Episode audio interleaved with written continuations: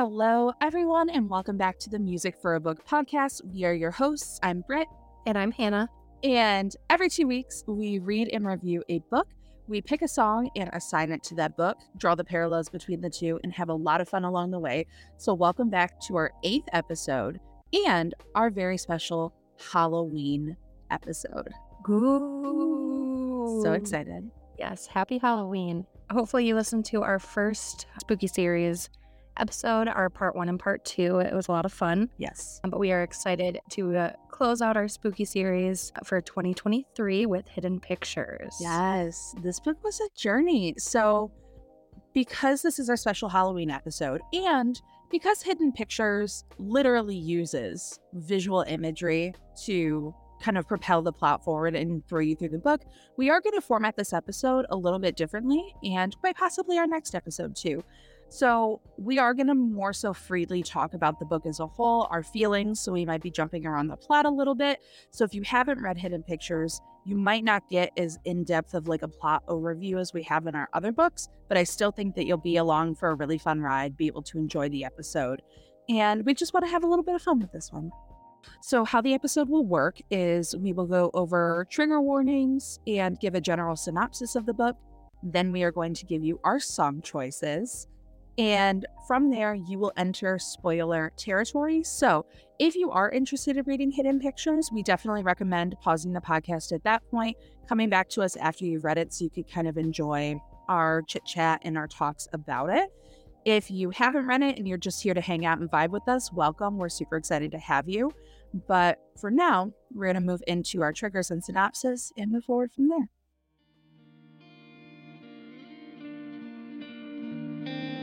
Dear reader,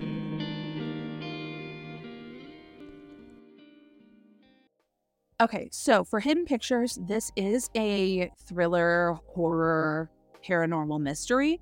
So there's a few trigger warnings just to be aware of. There is a lot of talk about addiction, drug abuse, also murder. There's some kidnapping, there's a car accident, more drug use, and a little bit of infertility. It is for sometimes a little bit graphic, but honestly, I don't think it's anything that you wouldn't be able to handle. It more so is just like incredibly creepy and unsettling.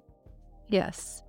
For the synopsis of this book, Mallory Quinn is fresh out of rehab when she takes a job babysitting Ted and Caroline Maxwell's five year old son, Teddy. She immediately bonds with this sweet boy who is never without his sketchbook. His drawings are usual fare trees, rabbits, balloon, but one day he draws something a little different a man dragging a woman's lifeless body. Then his stick figures evolve into increasingly sophisticated sketches depicting one disturbing scene after another. Is Teddy troubled, or is he channeling forces he cannot possibly understand? Knowing just how crazy it all sounds, Mallory must decipher the images and save Teddy before it's too late. So, are you ready to talk about our song choices? Yes. I say that with hesitation this week because I feel like I personally struggled. I don't know if you struggled. I feel like I just I I didn't know what to do with this one. yeah, I feel like there was just so many directions could have taken this song into. Mhm. like pick a character, pick a song, or just kind of in general.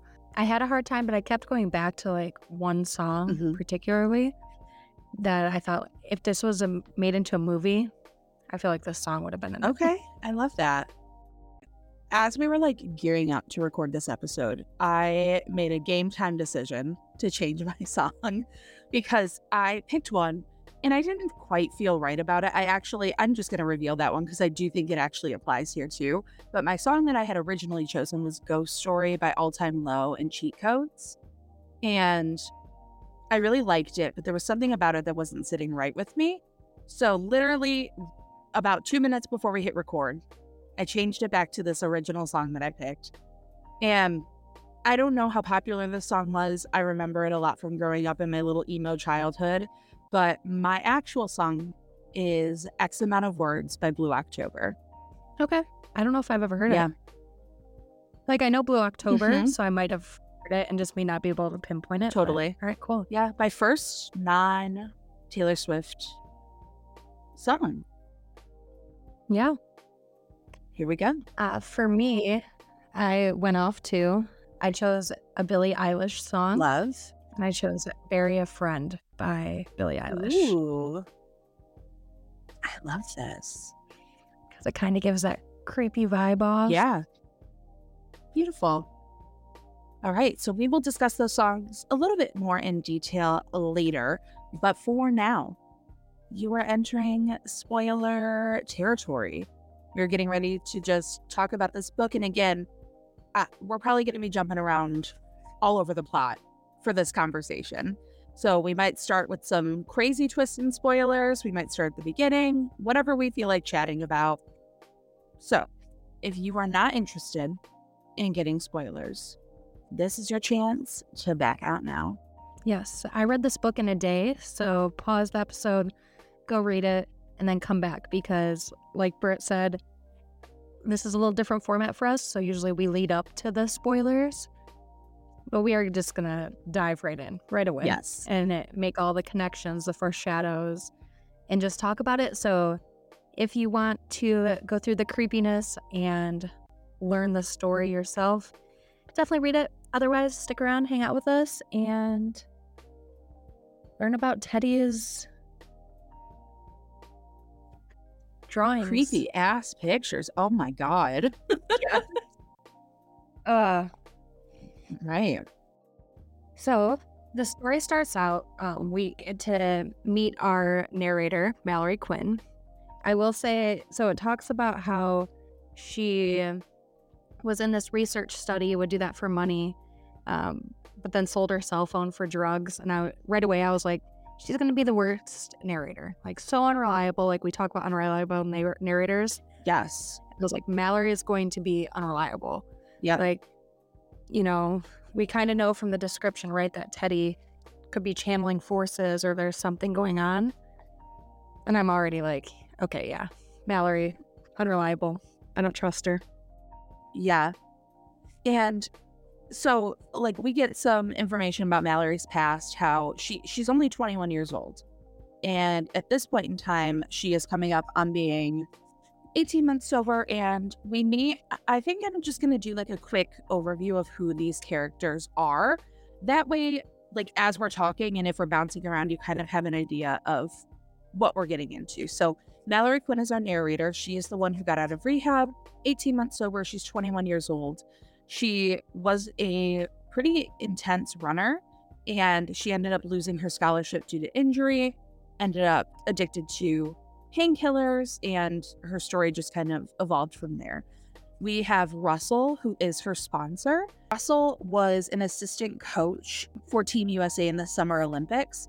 So he's a track and field champion. And so he only took her on because of her promise as an athlete, and he uses that as part of her recovery tools. So he gives her running distances, he gives her training to kind of help keep her on track. And then we have the the family, The Maxwells. the Maxwells. So we have Caroline, another Caroline. I didn't realize that until right this second. Oh, yeah. Yeah. So we have Caroline Maxwell, who is the mother. We have Teddy Maxwell, who is their son. And then we have Ted Maxwell, who is the father.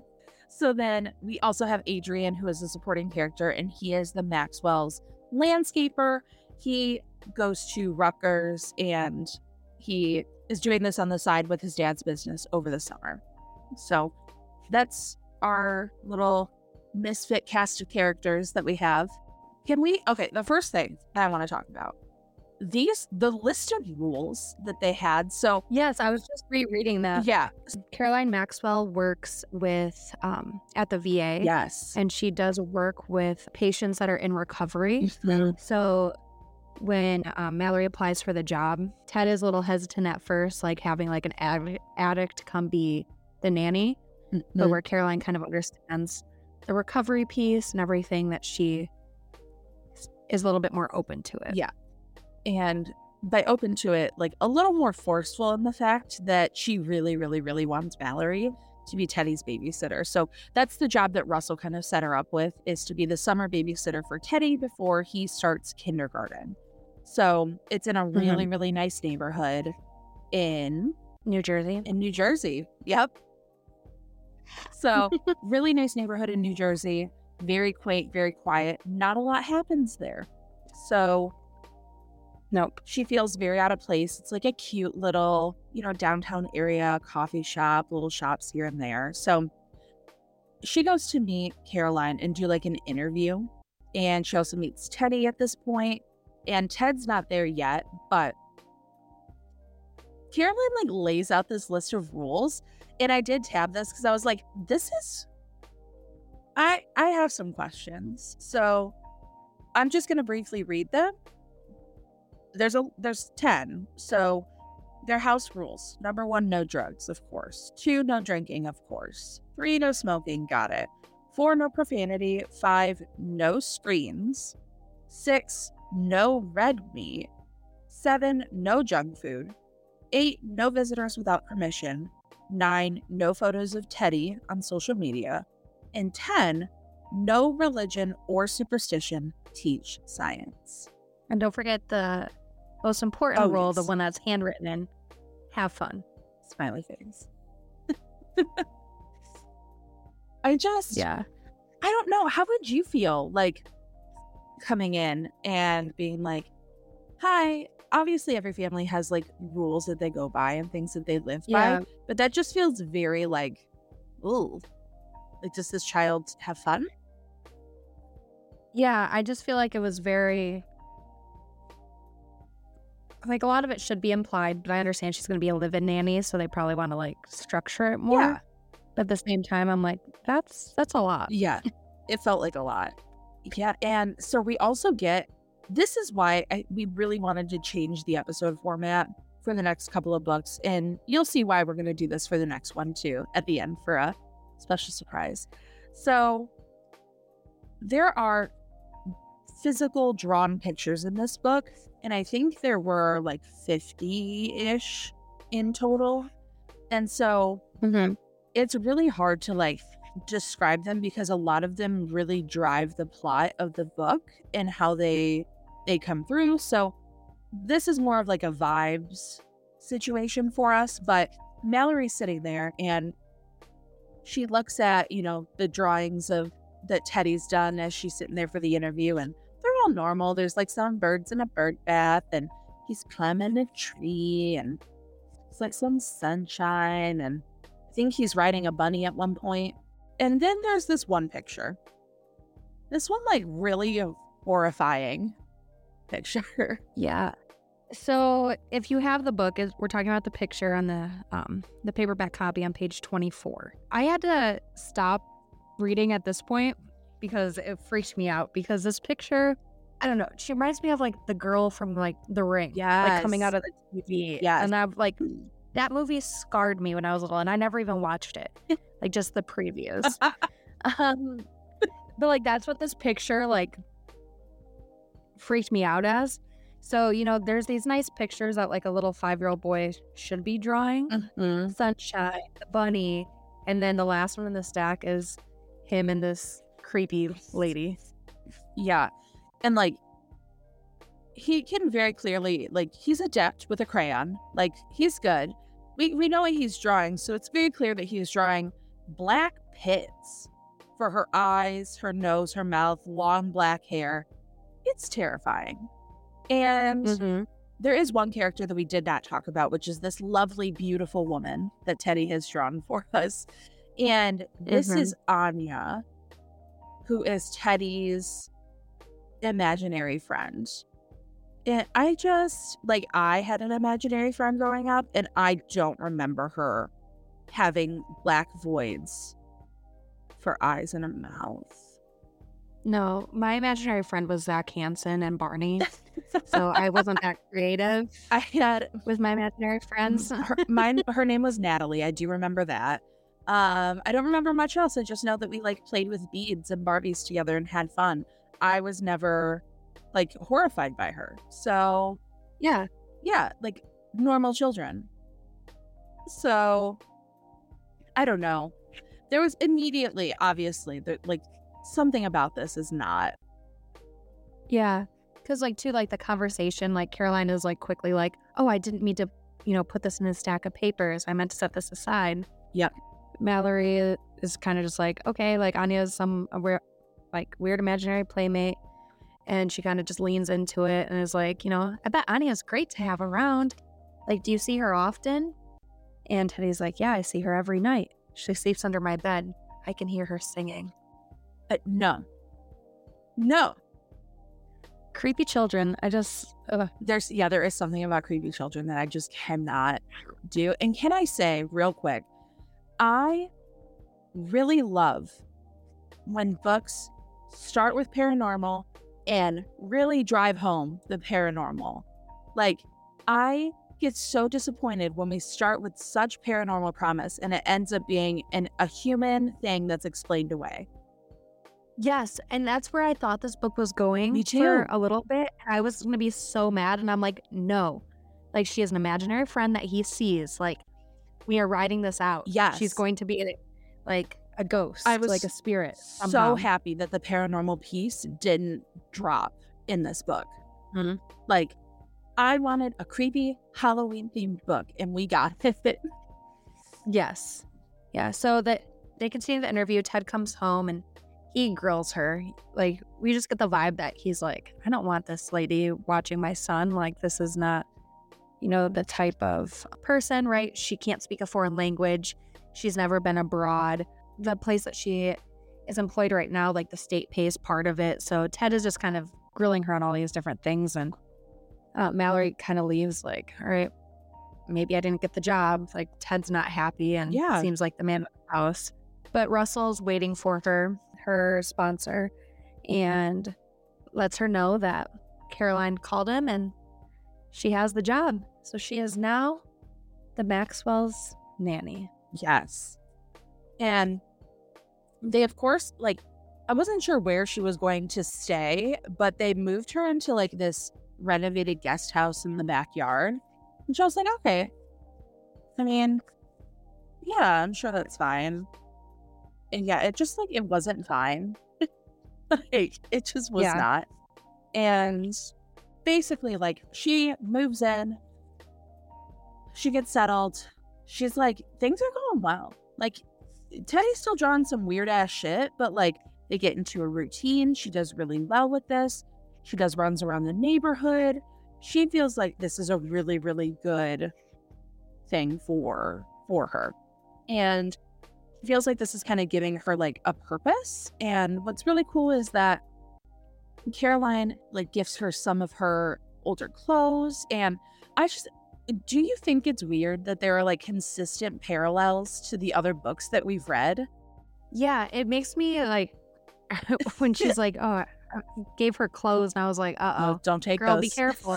Be careful. Like, I'm like, we know what happened to Millie. yeah, I'm having housemaid flashbacks, and then we have Caroline and you know all that fun stuff. But Right. there's a picture though on page 51 that that was the one that I was dog sitting alone, and I had to stop reading it because I was like, I can't do this anymore. And it's Mallory and Teddy sitting at a table. They like bake cookies together, go on shopping trips together. She like enriches his life because there's no screens. So she's like, you know, taking him on adventures and they go through the back forest. You know, they have new names for things and they make up this whole fantasy world together.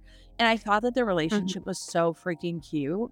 And Yeah. then I see this picture, and it's them sitting at a table enjoying one of their probably snickerdoodle cookies that they made. And Anya is just like under the table. But the problem is the way that Teddy's five year old hand has drawn this, it's just her like big, bulbous ass, creepy head underneath the table with little stick arms crawling out. And I'm like, "Th- I can't do this. I cannot do this. Yeah. Literally, I want you, if you have not read the book, to like just pick up a copy at the library or like Google it because these pictures are creepy. And if your five year old child or five year old person that you're babysitting is drawing these pictures, like you're to be a little creeped out for sure. yeah. Yeah. Like, It's noted too. So we talked about the routine. He has what's called like quiet time where he goes into his room and Mhm. draws. So then he comes down at the end of quiet time and reveals these pictures. As we remember, one of the rules is don't teach religion and like spiritual stuff, like just teach science. Mhm. So Mallory does get some interesting questions from Teddy. Um, one of the ones is what happens when people die, which I feel like is always a natural little kid question. totally. And you know, Mallory's like, "Well, just ask your parents." Like she she's Christian, but she knows that like the Maxwells don't want to teach Teddy that belief. Teddy's like, "You know, why can't you tell me?" And he asks, this is the part that also like creeped me out cuz he was like, "Is it possible some people die but stay alive?" Yeah. She's like, "Uh, like ghosts?" And he's like, "Not no, not scary." And um, in my head I'm like, what do you mean not scary? Like ghosts are scary. Yeah. Like to any five year old. Yeah. So, and Mallory kind of deflects the question and they play um, one of their games again called Land of Oz. Yes. And even though they have limited screen time, the parents do allow Teddy to watch a couple of movies of their choice. So he doesn't get Toy Story, he doesn't get The Little Mermaid, he doesn't get any of that. He does, however, get The Wizard of Oz, which, like films with foreign languages and subtitles, and then The Wizard of Oz. And Teddy says this is his favorite movie of all time. But can we also, The Wizard of Oz is creepy. Like the OG Wizard of Oz is scary. I used to, I mean, I still love that movie. But yeah, the scene where they like the monkeys and they're like at the castle. Yeah. Creepy. Very creepy. But they play a lot of games and they have a pool in their backyard. So they always go swimming, put on, you know, puts on Teddy's little floaties. And another thing, too, is that Teddy is five, which, you know, good age children, you know, go to the bathroom on their own typically, barring any issues. And at that point, though, like Teddy cannot ask for help from Mallory, period. Like Mallory does not do any changings. Mallory does not take him into the bathroom. That like Mallory is not allowed to do any of these things, which eh, Caroline says it's to teach consent and boundaries because of all the things that she's seen as a nurse and things like that, which I do think are super important. Of course. And she says that like Teddy exposed himself at the park or something. Yeah, which I was like, I mean, Teddy's five, and so when he did that, he was probably what three or four. Like, it definitely wasn't an attempt. But she's like, I'm not raising a sexual predator, and I'm like, girlfriend, I think we need to maybe take a Xanax and like take three deep Yeah. breaths. Like, what are we doing?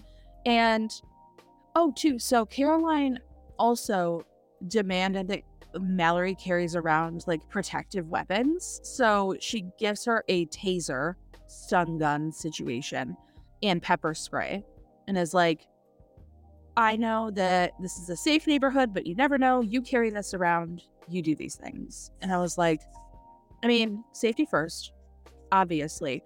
But the way that she's portrayed in these books, I'm like, she's so high strung, she's so paranoid. But then when it comes to her child drawing like a creepy ass person, she's like, no, it's fine. It doesn't exist. Right? Just let it be. Let it be. Like, and they also tell Teddy to recite these things too. Like, it's fine. I know she's not real. I know she doesn't exist. And like, Right.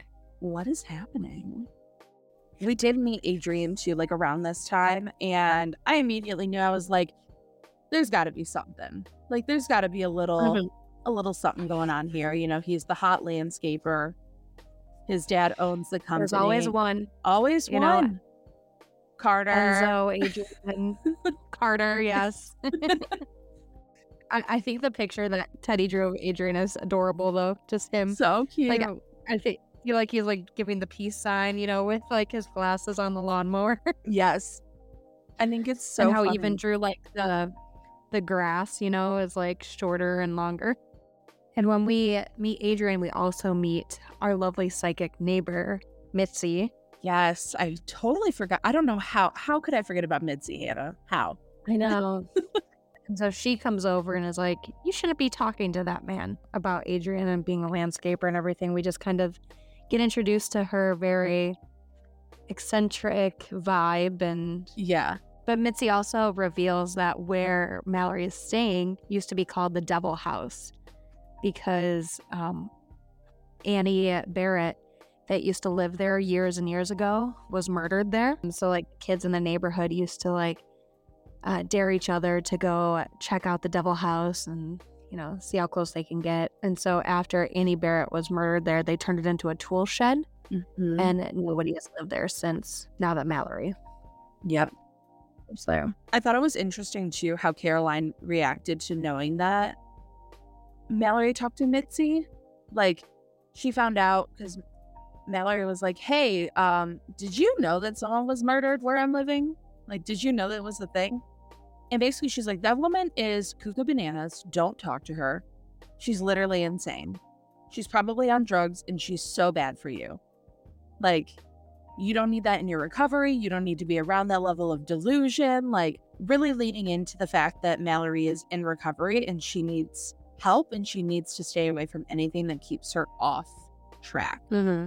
Did she? So, I don't know how you felt about it. I was like, oh, I can like vividly imagine this happening. There are instances where Mallory sends Teddy up for his quiet time. And during the quiet time, she hears him having like a one sided conversation. Did you freaks die? me out. Yeah, because I was like, um, like what is this? And so how it's written in the book is like, she walks up, she like puts her ear to the door and she hears Teddy go like, maybe, but I, and then he's cut off. And he's cut off by just like silence. And the silence is notated by just like periods. And then they just get progressively longer in between. I was like, this is so fucking creepy. Like, yes. and I know kids do talk to themselves. They have a tendency to like talk things out loud. But he was having a call But and response. Yeah, like he was having a call and response with the air. Like, Yes. Like I get freaked out when my dog just like stops and stares into the corner. Yes. Yes. Like, but that's a dog. A kid talking to themselves, Mhm. like getting cut off. Like that's the weird part. Like I definitely talk to myself as a little kid. Most little kids do. Yeah. But somebody wouldn't be cutting me off. also to be fair, we were only children. We had to talk to ourselves. yeah, there was nobody else around. like we we had to be our own entertainment. Very true.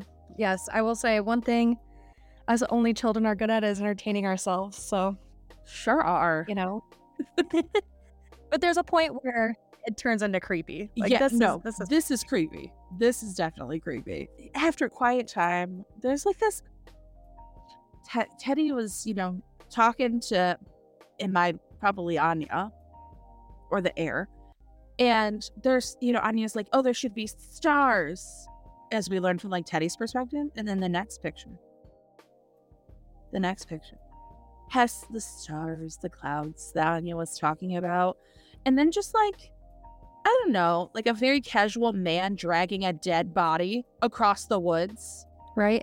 But we can like tell it's Anya, like the dead body, the way he draws her face. Yes. Because it still has like the sunken eyes and the mouth is very different than he draws other humans. Yep.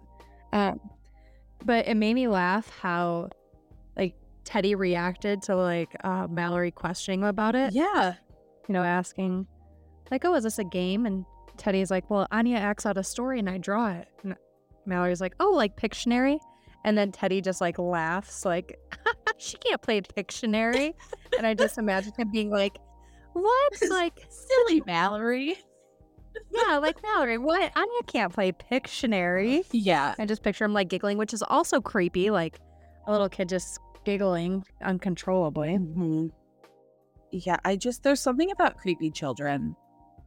Like, have you ever, I don't know if you've listened to any podcasts about it, or have you ever heard the story of like the black eyed children? Mm-mm. Yeah, don't do it. Um, it's super creepy. and I've listened to a few podcast episodes about it. It's like this um I don't want to call it folklore because I feel like at this point in our lives literally anything is possible. like but it's stories of like children showing up on porches like asking for help but their eyes are completely black and like there's a Mm. whole like creepy aspect to it.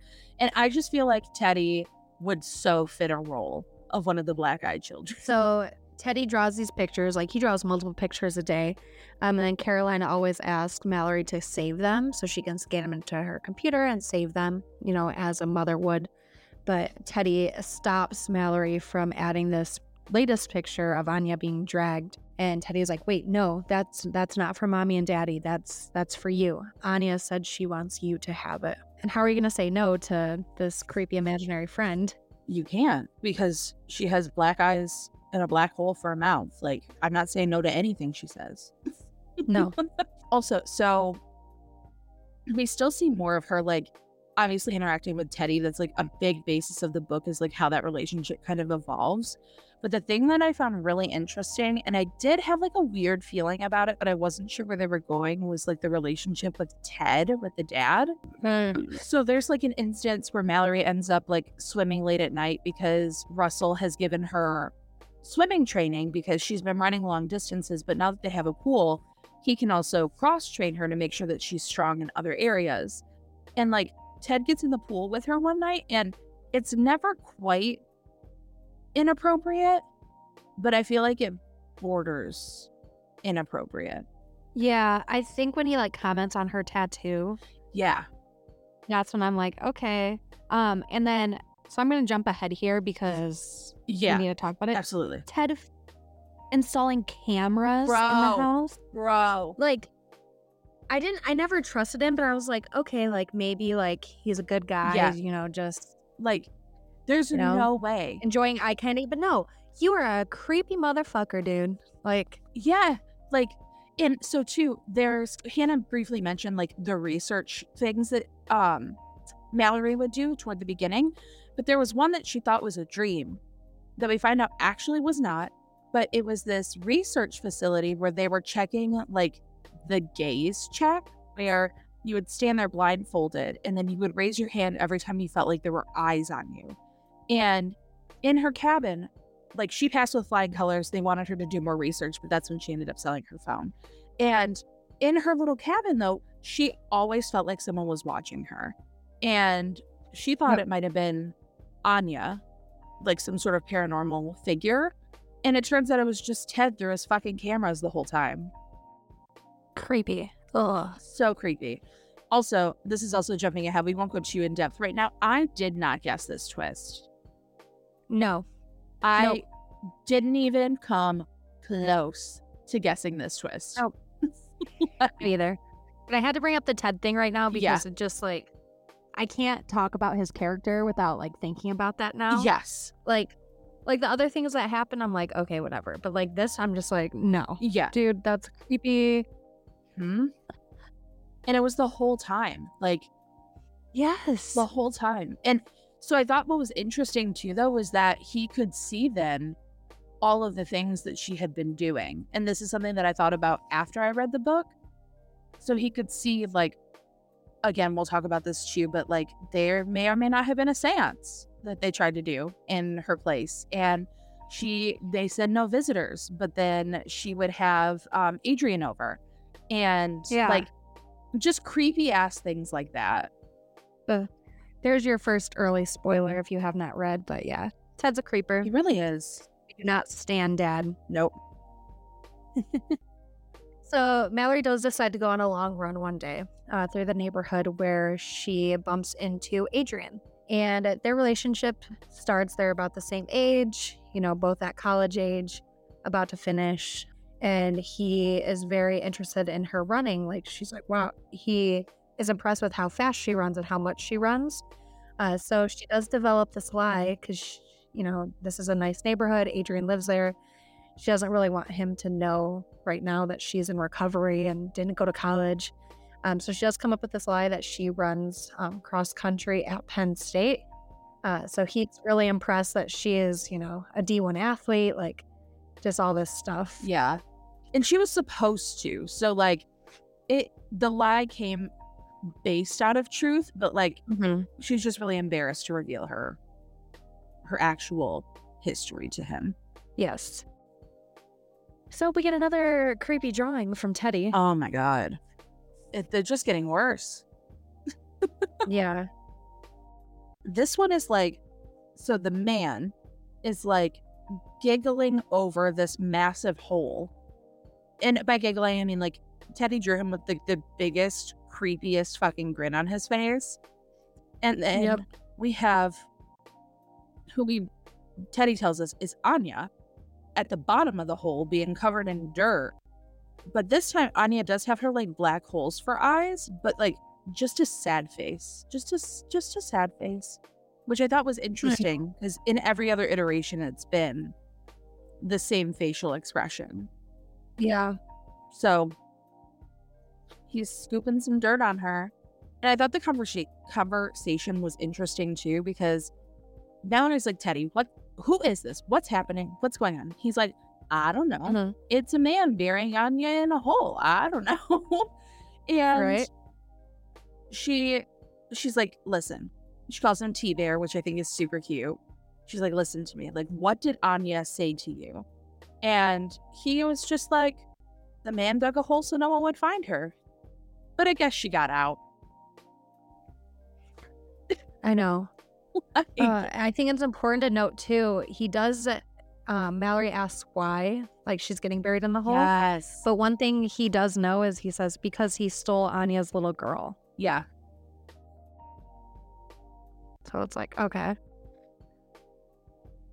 But yeah, but I guess she got out. That part I was like, oh gosh. Anya is creeping around the house. Mallory does defy Caroline and Ted's wishes and does go over to talk to Mitzi. And Mitzi's house is exactly as you would think it is like kind of grimy, covered in like the plastic coverings. Her psychic clients only come in through the back door. And so she's asking her like all these questions about Annie and you know, the previous owners, the Barretts, like what happened to Annie, what's going on.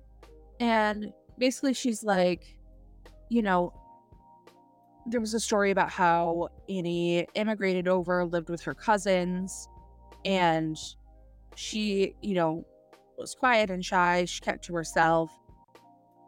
She also became pregnant at a young age and she was an unwed mother. So there were rumors that she put her child up for adoption. And when she did that, she moved to Springbrook. Her family didn't accept her. And kind of as word spread around, they didn't want her like tarnishing the family name, which again, how interesting. All of these parallels.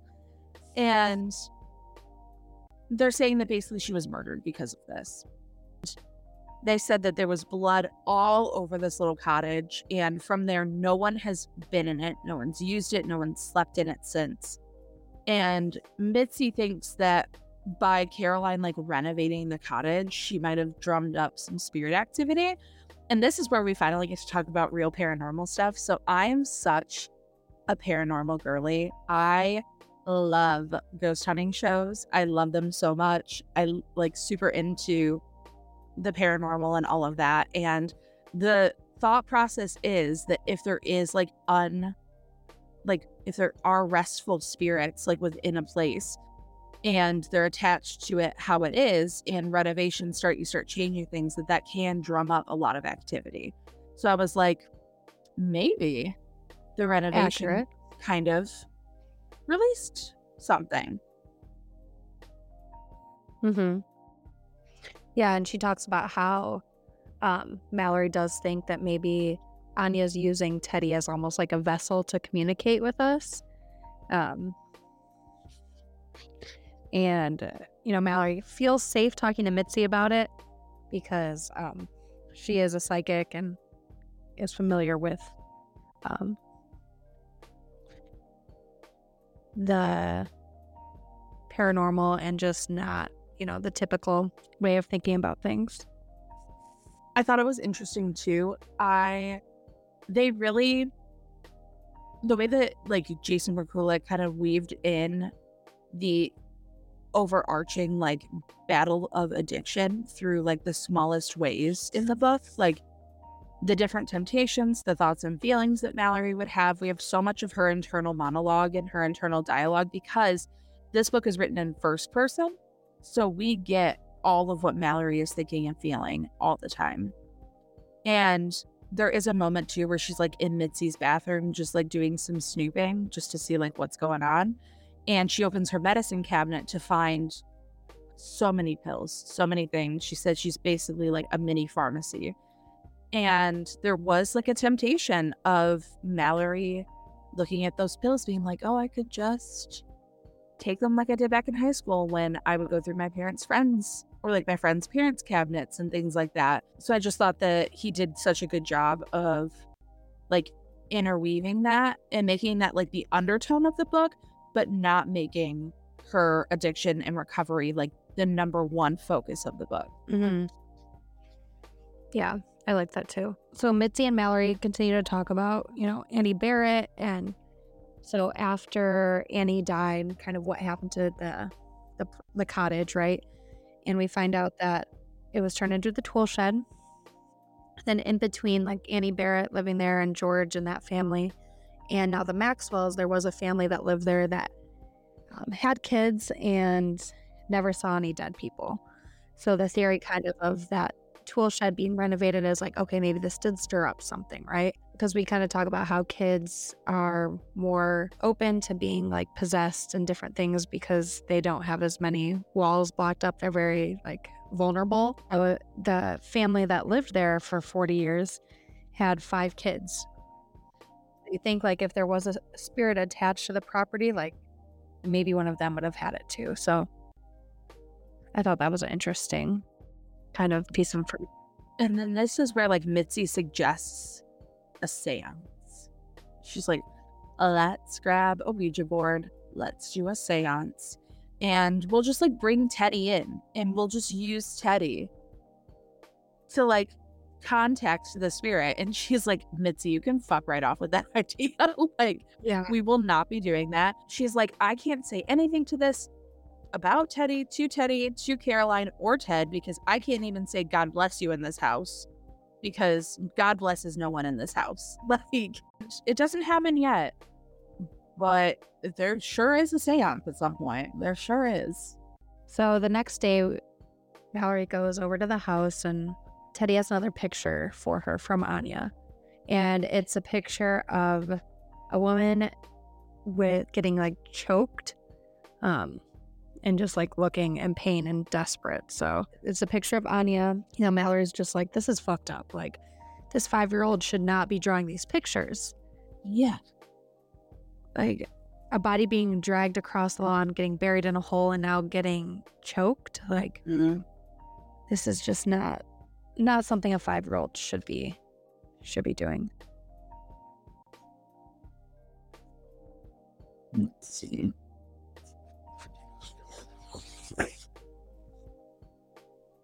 Oh, so something else too that like I feel like Caroline and Ted have very different parenting styles. Um, they are not on the same page about literally anything. Because after that picture of Anya being choked, Mallory's like, bro, like something is wrong with your child. We got to fix it. And Caroline just keeps pushing that this is normal for a child. Like, this is normal for their development. Like, how dare you question me? I know what's best for my child.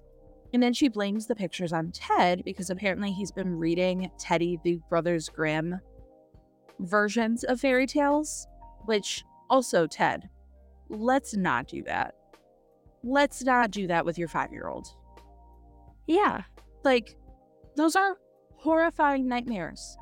I, like, I'm just at a loss for words. So I was like, why why would you read that to your five year old? Eh, yeah, Especially who's having the like you know that they have a creepy imaginary friend. yeah. And I Like why are you feeding into that? And I think it's truly because they're like, we are not religious. We believe in science. We don't believe in the supernatural. So nothing, like, this is just his imagination. Yeah. Mm. So Ted and Caroline are like, you can't draw anymore, Teddy. You're done drawing. Like, these drawings are over. But during quiet time, Mallory mm-hmm. listens in to see, you know, what Teddy and Anya are up to. And again, that one sided conversation like the pauses after Teddy says something are getting longer and longer, and Teddy gets cut off, and finally he says something like, "I guess we could try," and there's a pause, and he says, "How do we?" Oh, okay, right. Another long pause, and he says, "Oh, it's cold." And then there's no more speaking after that, and she just hears like the pencil scratches on the paper.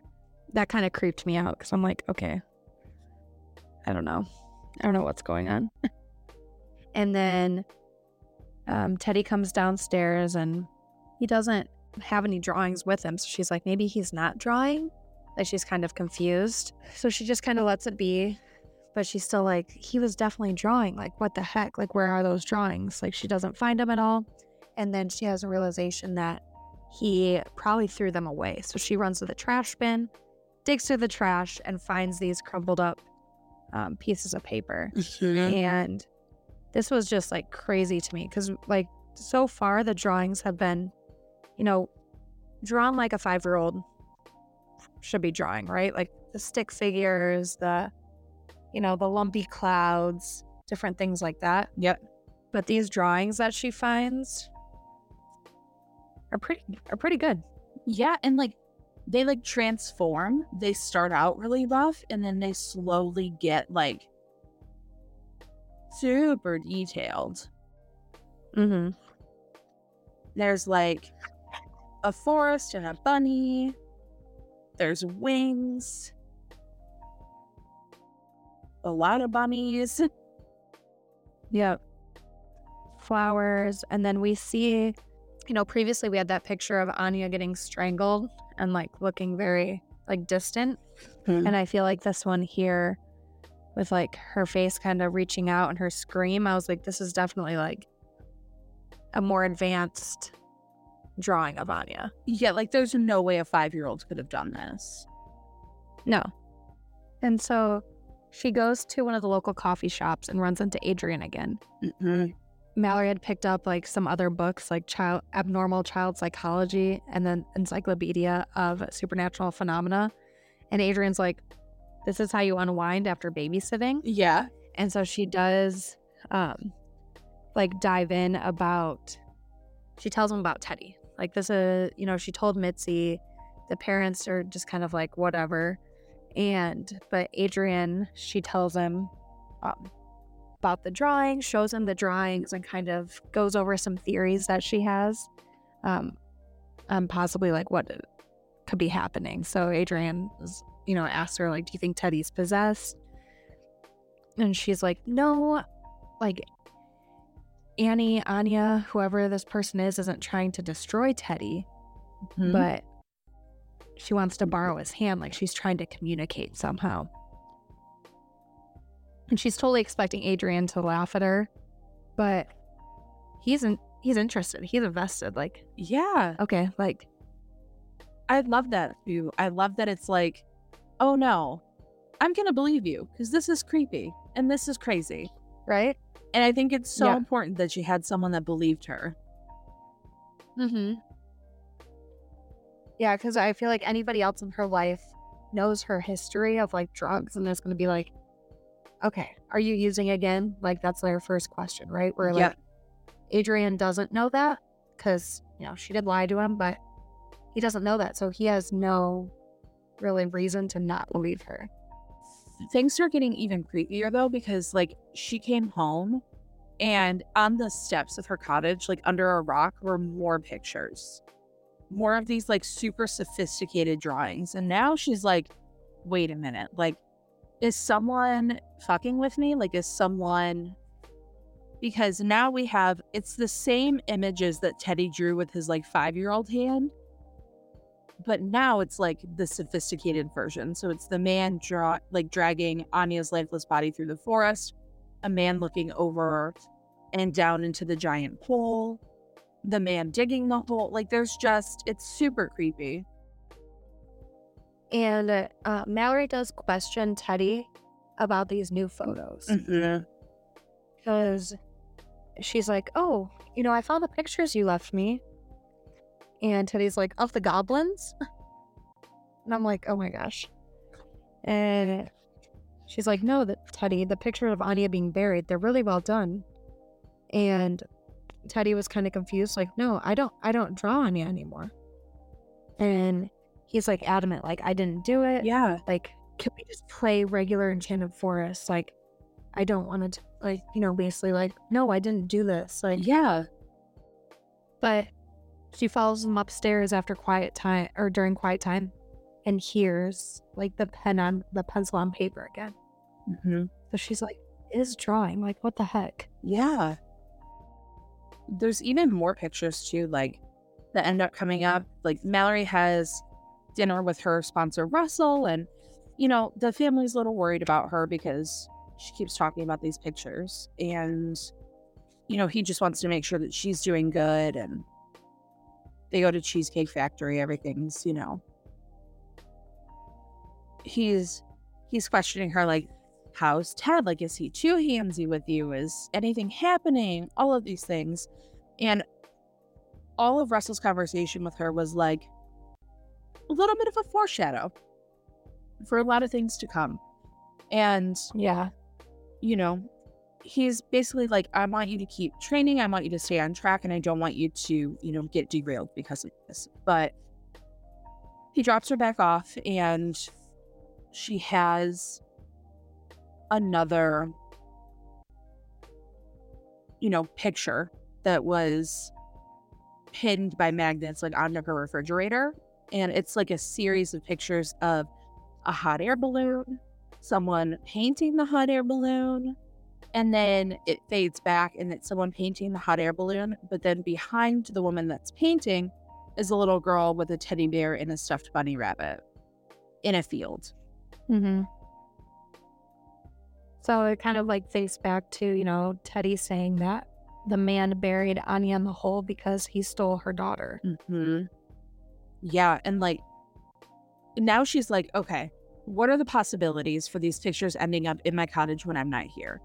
Like the first one has to be the Maxwells. Like they have a key, they know what's going on. They could be messing with me. There could be something going on. The second choice is Teddy. Like, you know, maybe he stuck over here. Maybe, you know, he's some sort of like magical artist savant. The other person that she says is likely it could happen is Anya because she's like, what if Anya's like controlling Teddy's body and having him do these things? Basically, she's like, all of them seem impossible, but they're all the only ones that are plausible. So she doesn't really know what to do. And at this point, I don't really know what to do because I'm like, what the hell is happening? Like, is he actually possessed? Like, is she really a ghost? What's happening here? Yeah. Yeah, because like right after, this is the creepy scene for me that I was like, nope, done. Yes. Like, yeah, because Mallory decides to go downstairs and find a finds a baby monitor mm-hmm. and hides it in Teddy's room. She's like, I'm gonna get down to the bottom of this. Like, what is going on? Uh, hides the camera in Teddy's room. So during quiet time, she's watching it, and it like just gets like normal. Then it's like staticky, frozen, and so Mallory runs upstairs and is like, "Okay, what the heck? I have to figure out what's going on." Um, and so she like runs upstairs. The doorknob won't turn. Like she's like, "What the heck is going on?" So Mhm. she like pushes open the door, um, and just gets like this whiff of just like nasty smell. Just Yeah. like No, it's almost like sulfur. I think they say. Yeah. Yeah. like it smells like urine. Also, like we know that Teddy wets the bed. Mm-hmm. Um, but she's like, it's just like horrible. So she like freaks out and is like, Teddy, Teddy. And he doesn't look up, doesn't even look like he's even heard her or acknowledged that she's in the room. And he's just drawing and drawing and drawing. And Mallory gets closer to his bed, puts her hand on his shoulder, and finally he looks up and his eyes are completely white. Oh, it's so creepy. Like, Yeah. His pupils have like rolled in the back of his head. and like this kid is drawing without looking. Like his hands scratching across the page. His eyes roll back into his head, and it's very clear that he's being possessed. Mm-hmm. Like, And two, he's I believe he's left-handed, but he's drawing right-handed. yes. So that's also weird. It's like, okay. And so finally he snaps out of it and kind of like blinks at Mallory and is like, Mallory? And he doesn't know what he's doing, drops the pencil, and he says he was sorry. And then there's two pictures on the floor and a third in, in process on his sketch pad. And it's a, the picture series are a little girl, the little girl from the previous ones watching her mom draw the little girl looking at a rabbit, then a picture of the rabbit, and then the little girl following the rabbit. And Teddy does say that he doesn't know who the girl is. And Mallory asks, like, is this Anya's daughter? And he still doesn't know. Like, he still says he doesn't know. And he, like, recites it again, you know, like, I know Anya isn't real. I know she really isn't here. Sometimes, though, I dream we're drawing together. When I wake up, there's never any pictures. And he says, like, we just dream them. So I'm like, all right, this dude's definitely possessed. Like, what he's dreaming is definitely her, like, taking over his body Yes, a hundred percent. and drawing these pictures through him. Yep. Mallory sits down with Adrian, like shows him a bunch of stuff. They they're becoming fast friends and becoming oh, probably like a little, a little more than friends. Yeah. And even Caroline's like, girl, like he's cute. You should totally date him. But Adrian makes a fair point because he's like, okay, this is very creepy. Obviously, something weird's happening, but like, has Anya like woken you up in the middle of the night? Has she tried to scare you? But he's like, you know, she hasn't tried to purposely scare you. She hasn't tried to hurt you or haunt you or any of these things. So I think that she's truly just trying to communicate with someone about this. Mm-hmm. And this was when I was like, okay, I'm not as creeped out anymore. Yes, Like, I agree. she wants to communicate. Like, she's not a threat. Yeah. Like, but I still, it's more like mystery now. Okay, like what is she trying to convey? Like, what is, what's this truth that we're trying to uncover? the fact that even Adrian's like, yeah, dude, like it could be worse. Like, and honestly, if I had a ghost possessing me and they were making me draw like beautiful art, obviously it's horrifying, but you know, art instead of like doing something crazy, I mean, I feel like that's a good, it's a good balance. Like Mm-hmm. possession, Right? art skills, like it's it's fine. And now we got the seance. Mm-hmm. We got the seance. Adrian watches Teddy while Mitzi prepares the cottage. And I like that the seance happened almost like directly in the middle of the book. I agree. Because a lot of times I feel like, I mean, there's a twist at the end, but I feel like major plot points in these books that we've been reading have happened like 75% of the way in. Yep. So even even though the seance wasn't anything like huge, we think, right? Yeah. At the time. But I'm glad it happened like early. I was like, okay, they're doing something. I agree. Yeah, because it has been like like late stage, like final act twists and turns. Mhm. But yeah, they um they have this little seance and Mitzi's reviewing all of the drawings that Mallory has accumulated. So Mitzi brings like a board to help Anya communicate with them. So, you know, they start the seance, they both are holding on to the planchette, and it flies across the board to all these letters that really don't make any sense in English. Mhm. And Mitzi's convinced that Mallory's moving it, you know, just to be funny. And Mallory is like, nope, I, f- I felt Anya. Like, I felt her Yes. her presence, her like touching me and guiding me. So we like know that there's some significance to these letters, something, but we just don't don't know. But the seance is interrupted by our lovely friend Teddy. Yep. The picture that Teddy draws from the seance is creepy too. Yeah. So Teddy interrupts this and he obviously draws the picture. And then, of course, he tells his parents, like, as the kids like recount anything in life. But Yep. he's basically like, Mom, Dad, look, Mallory summoned a ghost overboard with our crazy neighbor. like, um, yeah, he draws this very horrifying picture. Um, I love how he draws Mitzi. So Mitzi Yes. is like, she's just like a circle. Mitzi is a circle, an angry, angry circle. And uh, in this, he has candles floating around.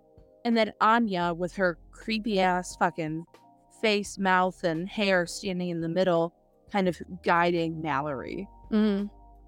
And Caroline and Ted are pissed. They are Yeah. And note too that this like this picture is definitely one that like Teddy drew yes, because yes, yes, yes. like it's back into like the normal five year old um drawing. Mhm. But yeah, Caroline and Ted are livid. as Mallory is like arguing with Ted and Caroline about these pictures and like what it means, why she did the seance, Caroline just accuses her of using drugs again and being like, memory lapses can happen. And, you know, a lot of the people I work with at the VA who are addicts have found that they have great artistic talents and really just spinning it. And this was the moment where I was like, fuck, it's not going to be paranormal. And I was real sad. Yep. Yeah, because you know, we talk about like Mallory's like journey through recovery and um she had coffee, you know, a while back and just kind of let her like mind open up a little bit more. So I was like, you know, my thoughts about her being an unreliable narrator, like she's probably not going to reveal to us that she No, flipped back, especially if she's had memory lapse. Like totally. she's not going to want to tell us that. and like, I thought back to when she was in Mitzi's cupboard. And I was like, what if Mhm. she took something and didn't say it? Yeah. So no, I thought that too. I was like, this isn't going to be a real ghost story. Adrian's mom is a teacher and she works at the library. So, like, she gets some information for them about Annie. Yeah. Well, because at this point too, like, um, I mean, I don't know about you, but I was like, oh yeah, Anya's definitely Annie. Like, there is, like, yes. you know, she came from a, you know, across the across the ocean, like translations, like yes. maybe her name was actually Anya, Annie. So like, I'm fully bought into this theory. I that, 100% am with you. Anya is Annie. That was my thought process too.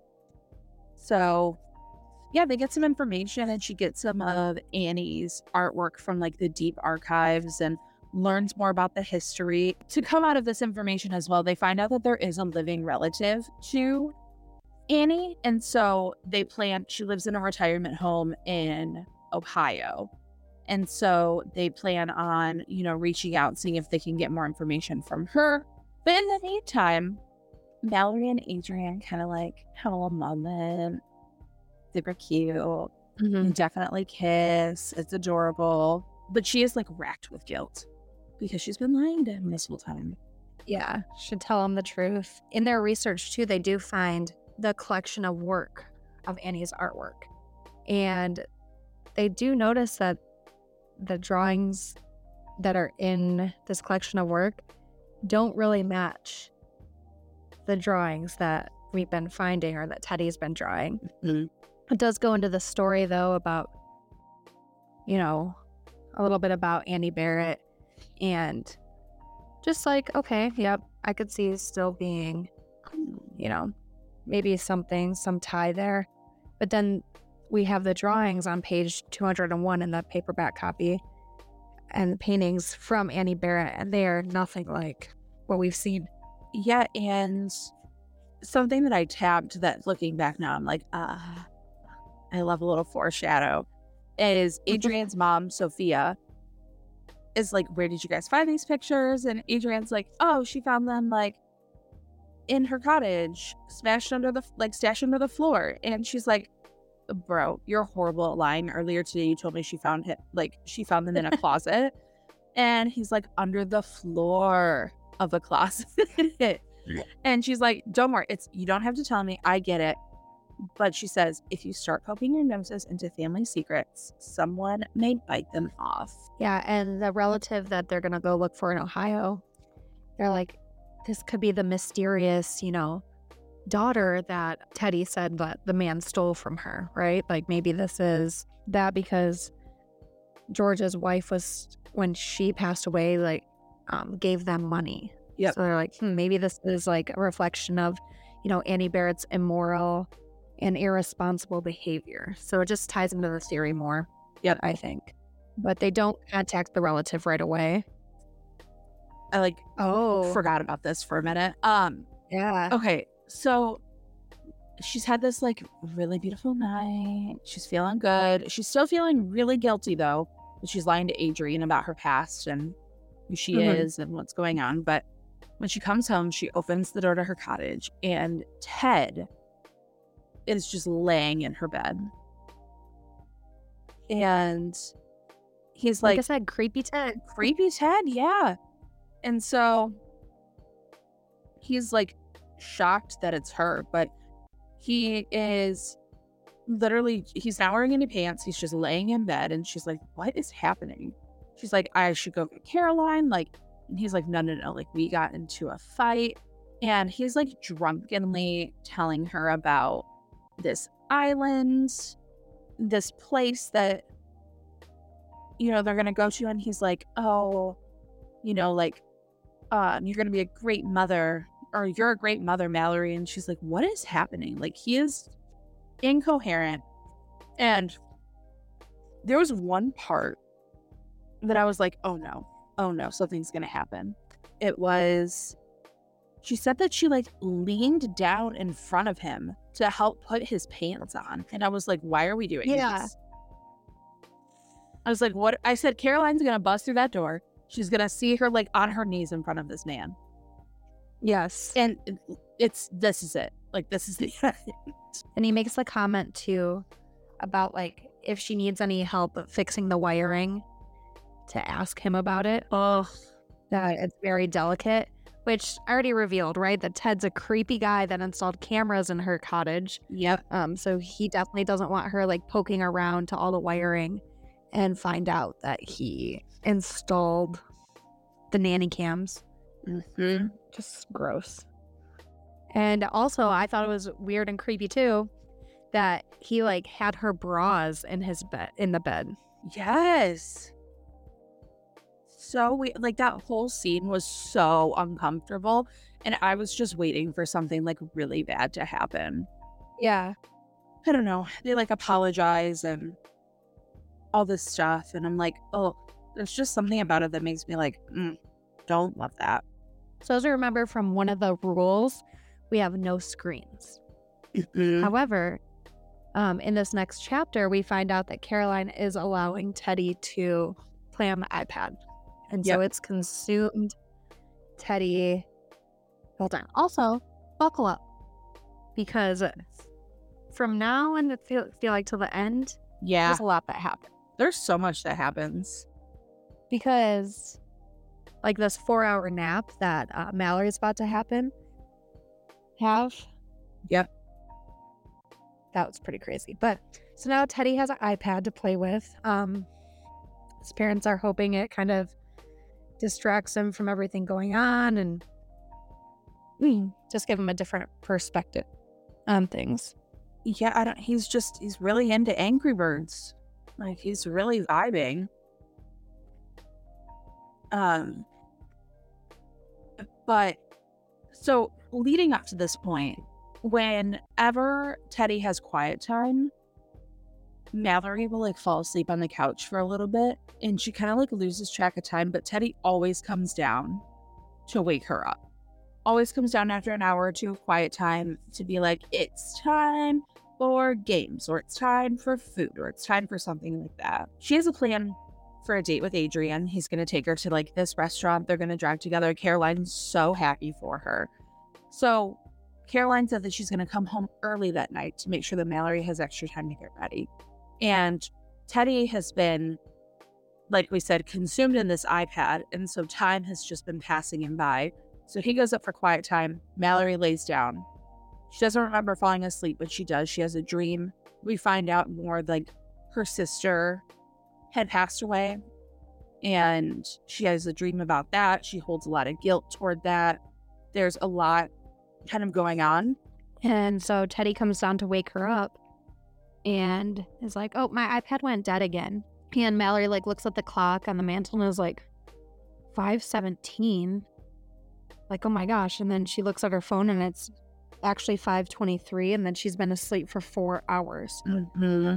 As if he's like, Teddy, what happened? Why didn't you wake me? And Teddy's just like, well, I got to level 30, you know, so happy. like, uh, I was, you know, I unlocked eight new feather cards. Like, Teddy is so happy. yeah Right. And like, Mallory's hands are just filthy, covered in like dark black suit. Like she's just been like outside digging in the garden. Mm-hmm.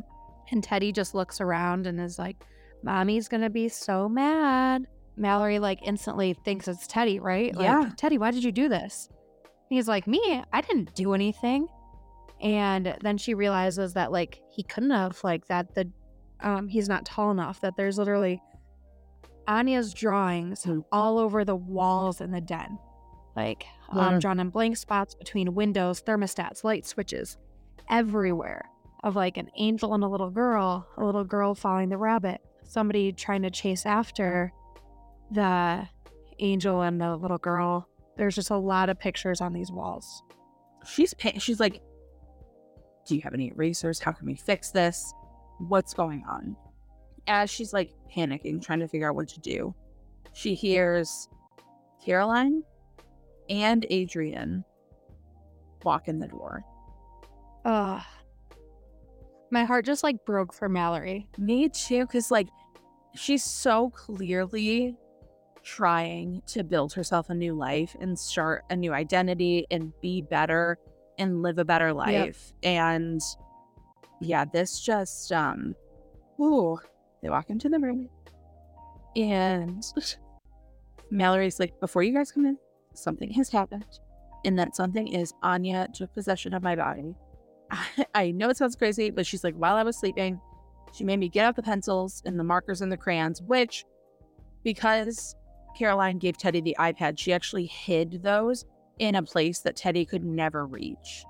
So the only person that could have reached them is Caroline. And no, well, Caroline, but is Mallory when no one else was home. Mm-hmm. Adrian's like, don't worry, it's okay, you're safe. And um she is horrified. Horrified by these pictures in her room. Which can you okay, let's let's think about this. Imagine you have a babysitter. Some creepy shit's happening, but it's fine. But then you come home and that babysitter is claiming that a spirit took possession of her body and she destroyed your entire living room with in depth charcoal paintings and drawings across every wall, the sockets, the outlets, everything. Everywhere. I'm not quite sure. I would know what to to do. Yeah, I think my mind would definitely jump to like, she's using again. a hundred percent. Like that would be the only explanation for me. Yep. And then she was asleep for four hours. So Caroline is obviously pissed that she left her child unattended for four hours. Yeah. And so this is when it's revealed to to Adrian that Mallory's been lying to him and that she is a drug addict. Yep. And so Caroline forces Mallory to take a drug test and is like, "Come on, you said you would. Like take the drug test." Mhm. And you know, Mallory's very adamant like, "No, Anya took possession of me. Like Anya did this." Just it goes back and forth. I just feel so bad for Mallory cuz I'm like even if she is using like just like cut her a break. Like arguing with her is not going to like change anything. Yeah. So Adrian is like horrified too because Ted's like, she doesn't go to Penn State. She was in a halfway house. She was in rehab for the last 18 months. And Adrian's like, okay. Um, well, that's not great. But she's like, I'm not using. Like, I promise it's fine. Caroline's like, oh, this must be so hard for you to hear. Like, all the VA addicts, you know, at the hospital, they're just, they're good people. But sometimes they're just like, they're misguided and you're going through a lot. And I'm like, how fucking patronizing can this woman be right now? Right? So she was drug tested and it did come back clean completely. So Ted is like, oh my God, we're so proud of you 20 months sober. Like, look at you, Gallo. And I was like, Yeah. what the fuck is happening? Yeah. Um and then it takes Mallory a little bit to realize that she is fired, Mm-hmm. that she is no longer the nanny for the Maxwells anymore. Um she talks to Russell and Russell, her sponsor, and he is on a vacation somewhere out west between Las Vegas and the Grand Canyon. Russell received pictures from Caroline of the, like, he calls it the ape shit art project of all the drawings on the walls and Yep. you know and she's like assuring him like you know i'm not using i caroline tested me that there's just something going on like a possession or something a spirit. And he just encouraged her to like go to a meeting or call a friend or something. And russell's like i'm just coming home. And you know she's like no don't do that. But he's like i hate it here anyway. It's impossible. The weather is impossible. And so um he says in about like three days like he'll come get her and that Mallory just needs to make it till Monday and that they'll figure out plan B. And she just realizes like there's nobody else. Like, no, she really doesn't have any like friends to call or anything. She just lays there and she goes to sleep. She wakes up and she finds a piece of paper under a rock. And immediately she's like, oh my gosh, I'm going crazy again. There's more drawings. But it's just a note from Caroline um, saying that they took Teddy to the shore, that they'll be back tomorrow to just do a little send offs for closure for Teddy, and that she needs to be gone by Monday. So Adrian does talk to her again. He comes up, he actually drives up, and you know, he's like, I got my truck, we're going for a drive. So he actually drives her through to Philly, which is where she grew up originally. He drives by like by her house because he found the address and she hasn't talked to her mom in forever. And he said, you know, after I met you, I, I Googled all the information about you and I saw all of your old high school stats. Everything felt like just enough to make your story seem plausible. Even though you weren't on social media, I just thought you weren't like the other girls. And she tells him that she was telling almost the whole truth. Like she just hid parts of her past. And from there, she tells him her whole story. So we find out the backstory of how she became an addict. We find out the car crash that she caused by looking at her phone. It, she wasn't technically at fault, but if she hadn't checked her phone during that time, the, the outcome could have been different. So she blames herself because it was her and her sister and her sister's super annoying friend that she did not like, and she did not want to take them to this place. And the only person that passed away was her sister. She just takes a lot of responsibility, and the doctors prescribed opioids. And then they were like, okay, well, you no longer need them, but she was still in pain. And that slowly morphed, and she never quite recovered, took a lot of missteps, ended up fully addicted to heroin and prescription drugs. And now she's 20 months sober coming out of that. But, you know, Adrian just is like, you know, this this must be this must be really hard on you. He doesn't say anything else much of importance at this exact second, but he's basically just like, let's we gotta get going. He's just like, listen, like I was pissed off that you lied to me. You also lied to my parents, and that's almost more embarrassing because I have to tell my parents and their friends that you lied. He's like, the reason that we're here though is because of this, like pops open his glove box and he pulls out a picture and he's like, You want to talk about crazy? Like, is it possible that you snuck into my house and left this in my bedroom? I mean, I guess it's possible, but I don't think it is. And this picture is another depiction of Anya being choked, but this is like the really in depth, very much like a professional level depiction and drawing of it. He's like, I think this means that Anya wants me to know that you're telling me the truth. Yep. So they get back to um, Mallory's cottage and they take all the drawings and they try to put it in order. They're like, you know what? I bet this is a story. This is Anya's story. Let's try to figure out what she's trying to tell us. A lot of trial and error, and they arrive at this sequence. Starts in some kind of park with a hot air balloon, a woman's painting. There's a little girl nearby, possibly Anya's daughter. Then there's a white rabbit. The little girl starts following the white rabbit. So we've seen all these pictures, but not in the exact order. So they're kind of going through it with this. Um, Anya's it's showing Anya's oblivious to the daughter, kind of walking away following this rabbit. And then this is where Mallory and Adrian are like, well, it gets kind of confusing here because something goes wrong. Like the rabbit's gone, the girl looks lost. Um, and in the next picture, she's approached by an angel. And then the angel leads the little girl towards the light, and there's somebody chasing after them. And then they're like, oh, Anya's chasing after him. But Anya's too late. The angel won't give the little girl back. And this is where there's another gap in the story. Because the next picture is of Anya being choked, and we don't see kind of where the little girl and the angel go. And then it's nighttime. The man's dragging Anya's body through the forest and buries her.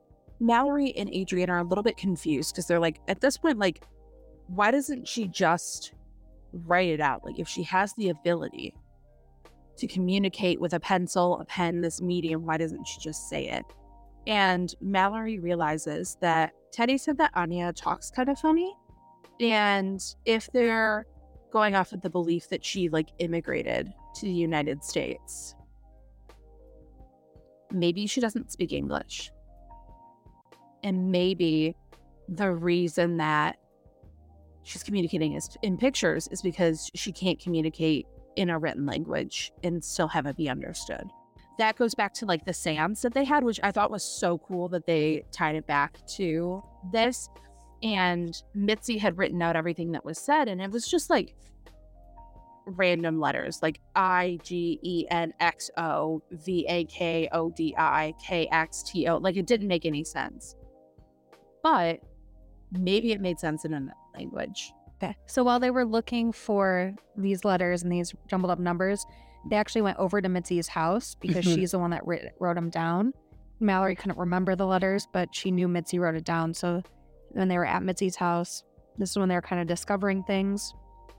And uh, Mallory also thought it was weird. Like she knew that Mitzi, like definitely smoked weed because she always kind of had that um, that stench of THC. She would say, Right. but she noticed like needles and a tourniquet like at her house this time. She's like, hmm, that's weird. Yeah. So they just kind of like Google a ton of things. Adrian's like, well, maybe it's a cryptogram, right? Like maybe it's. He's so nerdy. He I love is. it. It's so good. So he tries to like decipher it, but it's not there. And then they hear a knock on the door, and they're like, hmm, maybe it's one of Mitzi's customers. But then there's a policeman there saying, I'm gonna need you to step outside. And so we find out that Mitzi is dead. And there were a few strange things that they found in her house. Like they found needles, they found a tourniquet, things that they were hoping would have been maybe for like insulin or something, but they thought could mean that she maybe was using something a little bit harder. And they start asking, like, what's going on? What's happening? But basically, some kids found her in the woods and they question Mallory and Adrian about like what's going on, why are you in here, what's happening. You know, they were they were like, oh, do you remember like anything about Mitzi? What was she wearing? Does she have dementia? Why were you in her house? All of these questions. As soon as she says, oh, like she was helping us like research Annie Barrett to see if there's any connection to the house, she's like, oh, don't worry, like I know all about Annie Barrett. This whole town knows about Annie Barrett. She's like, I'm not going to spoil a good story for you, but basically, the cop is like, I don't think the story is what you think it is. Like, it's a local town legend. I don't think that what your version of events that you've received is actually accurate. The cop does ask about like when was the last time you saw Mitzi? And so Mallory is like, Well, we, you know, we had a seance, you know, that whole spiel. And they asked like what she was wearing. And she's like, you know, gray pants, purple top, lots of jewelry. Mm-hmm. Like I was like, Oh, that's interesting. You know, she's not wearing any jewelry now. She's not wearing any shoes, just a nightgown. And Mallory's like, That's weird. Like, Mitzi cared a lot about her appearance appearance and like never left the house without her jewelry and you know looking done up and everything so it's just weird that she was found in just a nightgown that like she wouldn't just go on a walk by herself like that that's just kind of a a odd thing. Yeah. They start looking at these notes they had from the seance, and all of a sudden, Mallory realizes that all of these like X's in the random gibberish that they had are actually words, and the X's are separating each word from itself to show, like, okay, this is a break here. They Google Translate some stuff and they realize that it's Hungarian.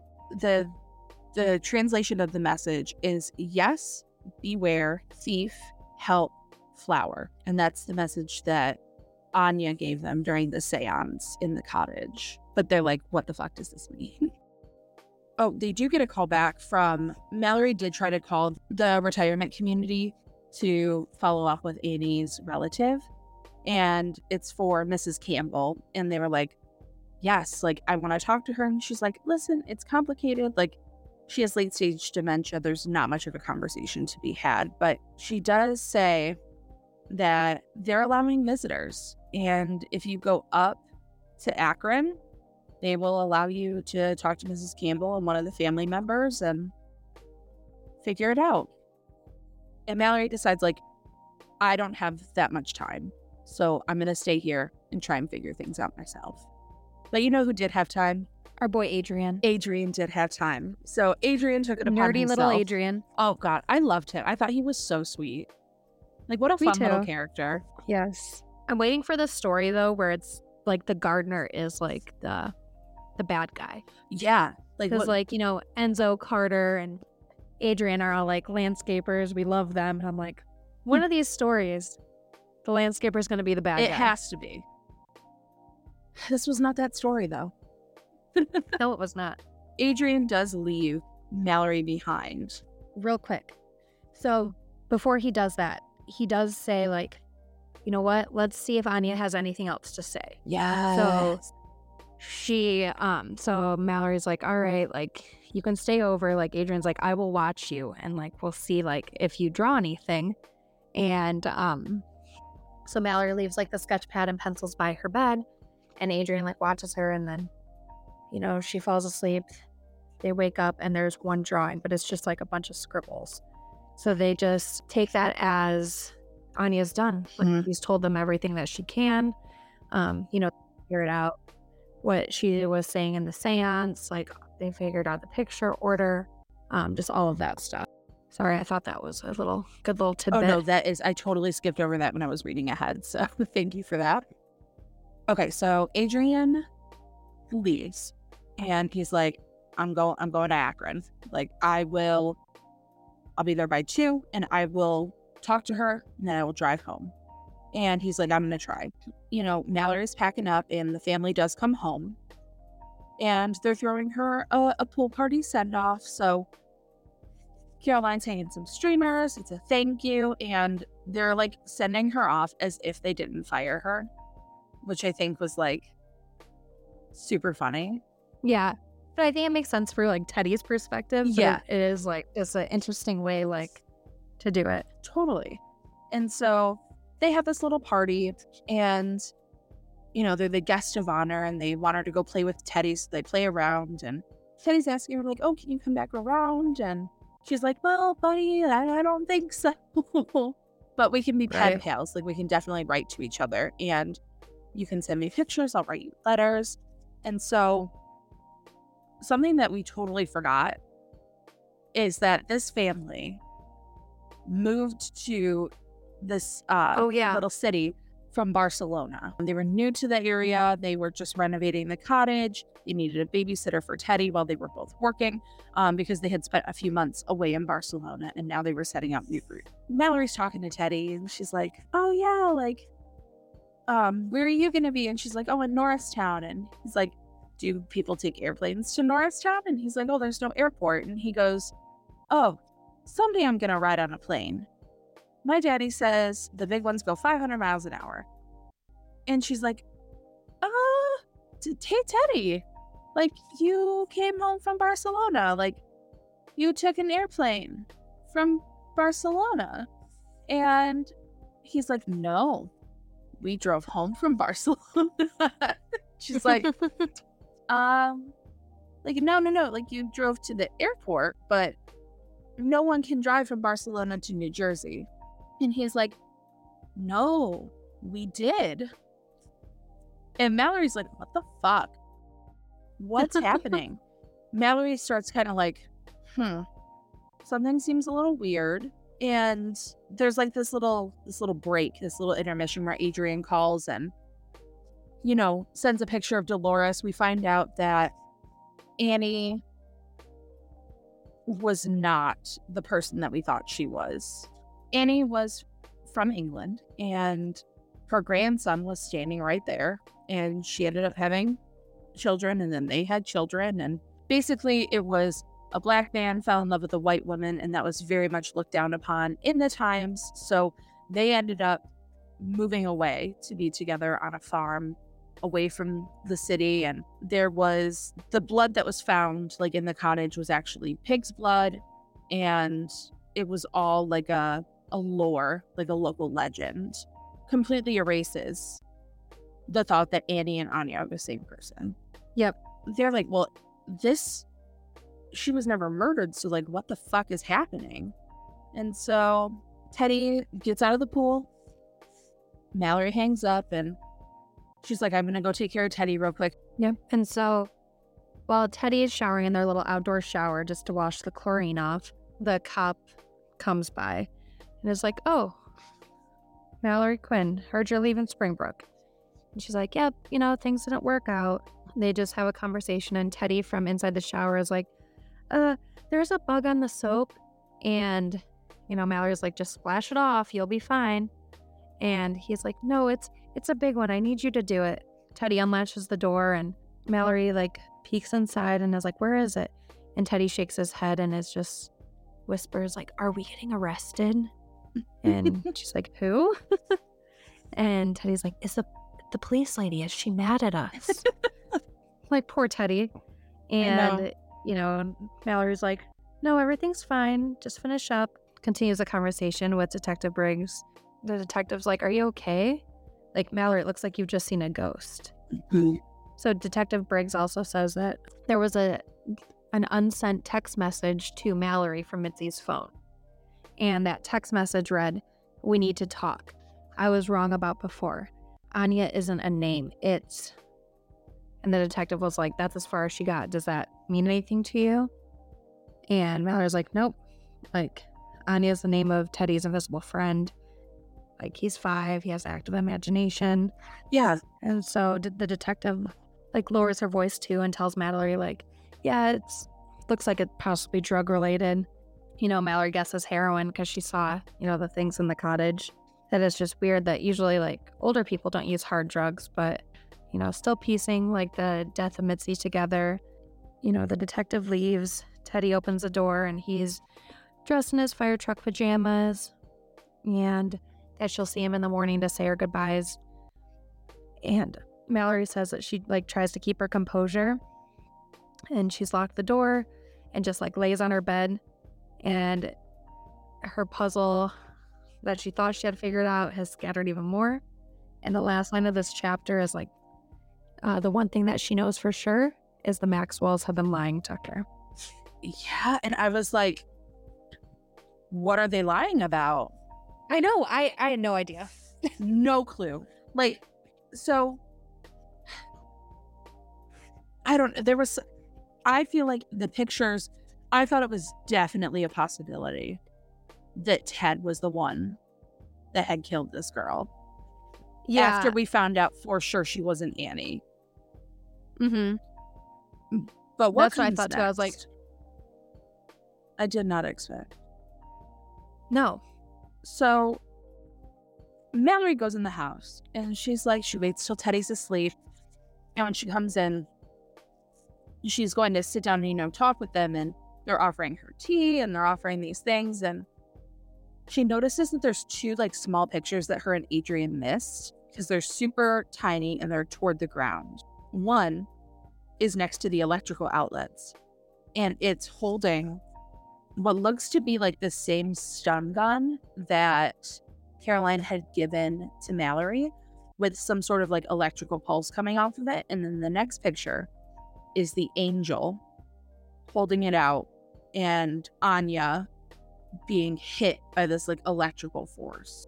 Mallory's like, Is that a stun gun? Like in these drawings? I didn't notice them. And basically, she's like, You know, like if we weren't going to try and interpret this, we'll be here all night. So Ted comes back with this mug that she says looks like dirty mop water and smells like a pet store.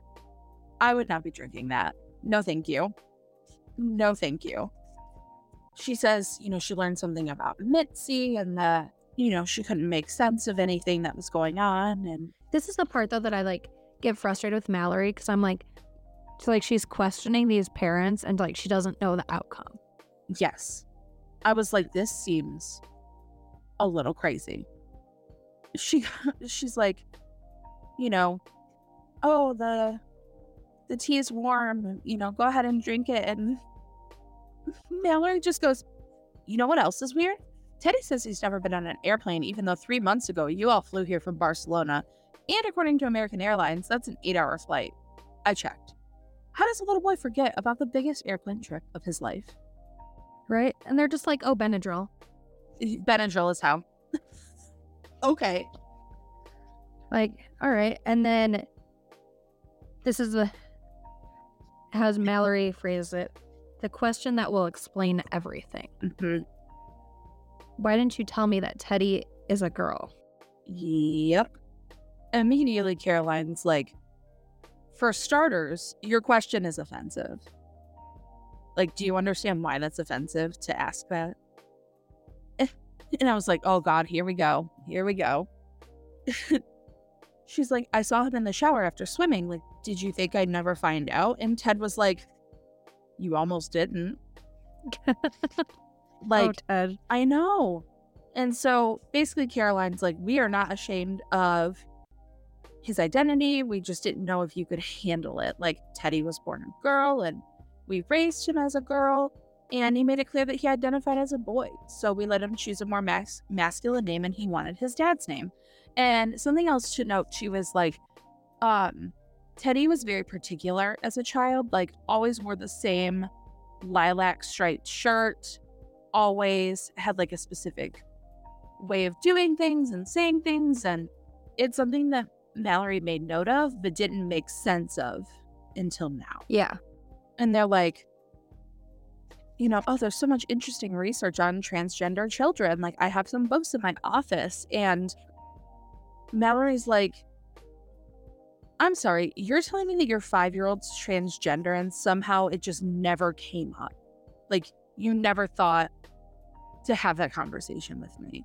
And they were like, Right. Well, look at you. You have religious convictions. This is, of course, how you would respond. And she's like, I don't have any problem with transgender people. What I do have a problem with, though, is like Teddy screams whenever he gets dragged to the barbershop to cut his hair. He avoids all little boys on the playground. He always picks up the most feminine color in his wardrobe. And, you know, all of the annoying questions from the school about the kindergarten. And this is where she realizes, and she says, again, I was with you when I was reading this. I was like, bitch, shut up. Right? Like, wait till Adrian's back or something. like, Shut don't confront all of this Like, uh, by yourself. no, this was so bad. Cause she's like, oh, oh, you don't have any vaccination records. And maybe, maybe you have a birth certificate. I'm sure you could buy it. But that's why the schools kept calling because you don't have those records and you can't send them to them. And Ted's like, this is not true. We had an excellent pediatrician in Barcelona. And Caroline cuts him off. And I love this. She's like, stop saying Barcelona, Ted. You never went to Barcelona. Your Spanish is terrible and you can't even say potato. I don't know where you've been hiding these last three years, but it wasn't Barcelona. Right? Like, Mallory just keeps going to, like, you stole someone's little girl. You dressed her as a boy. You raised her into believing she's a boy. And you're getting away with it because she's five. Because her world is so small. But what happens when she goes to school? When she makes friends? When she's older? When her hormones? Kick in? How do two people with college diplomas really imagine this could work? And, you know, they just, everyone's kind of quiet there. And Mallory realizes, yeah, maybe I should go find the police. Yeah, girl, maybe you should have before you started accusing them, these two crazy people. Yep. And Ted hits her over the head with a bottle of wine. They're trying to figure out what to do. Mallory can hear them bickering, and she's just trying to like crawl to her phone to try to like, you know, get a hold of somebody or something. She just pleads to Caroline. You know, they um and so she tries to defend herself. She like sticks out her leg. Caroline comes like toppling on ta- on top of her. Mm-hmm. And so they're like wrestling, right? She's trying to like save herself. She rips off like the back, rips part of um, the back of Caroline's outfit, and it reveals um, a tattoo that Caroline has, which is two angel wings on her back. Mm-hmm. But then it kind of trails off, which the last thing we see from Mallory's perspective is Ted grabbing the stun gun. Yep. So we assume they probably used it on Mallory to kind of knock her out. And um, she awakes the next time in her cottage, tied up in a chair. Adrian isn't supposed to be back until about midnight after this trip that he takes. So she's trying to figure out like what time it is, if someone's going to come for help, like what's going to happen.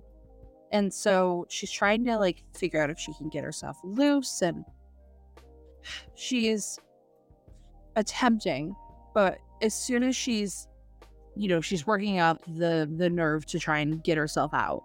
And that's when she hears Caroline walking in. She's carrying um, a supermarket tote bag. She has blue latex gloves. Mallory's screaming, like trying to get through to her. And this pissed me. She's like, use your inside voice. And I was like, oh my God, Caroline, shut up. Shut up. Right. But Mallory does get Caroline to kind of stall a little bit. So Mallory keeps asking her questions and Yeah. Well, she notices that she's taking like something out of the bag. And she's realizing that Caroline is going to stage an overdose by forcibly injecting her with heroin that's laced with fentanyl. I just want to know where did Caroline get this shit? Like, come on, girl. I know. I my guess is like through her line of work. yeah, that's true. But you know, this she's like, This is the heroin you stole from Mitzi's house. And you know, you took it yesterday afternoon when you snooped around her bedroom. And yeah, like Hannah said, she's like trying to stall her and asking her questions. She's like, Well, wait, you're you were the angel in the drawings. Like you hit Anya with your viper and you know, you stole her little girl. Like, how old was her little girl when you stole her? Was she two, two and a half? And Caroline starts like shaking and fumbling a little bit. And they keep going back and forth. And she's like, obviously, like you had Ted's help. And I know a game you're trying to play, Mallory. This won't work on me. I rescued that child. And she's like, Teddy remembers. And she's like, How would you know? He is happy and well adjusted. And I worked very hard to get to this place. I don't know what child she's talking about, but like Teddy is not well adjusted and happy and No. not traumatized. No. Like the boy is literally drawing pictures of of what happened and is Yeah. literally seeing his mom.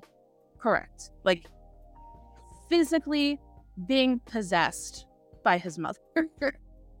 oh, she does get Caroline to sit down for a minute and tell her story about like how she struggled with infertility and they saw this woman um at this like hot air balloon event drawing a picture and she was ignoring her precious beautiful little child and she didn't even notice when she ran off so obviously she was rescuing her and at this park.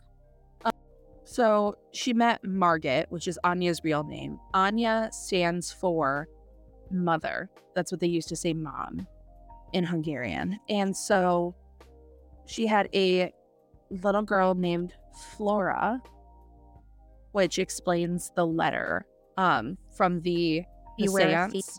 Beware Yeah. thief, help flower. It wasn't flower, it was Flora. Help my daughter, Flora. So, you know, she saw them there every weekend.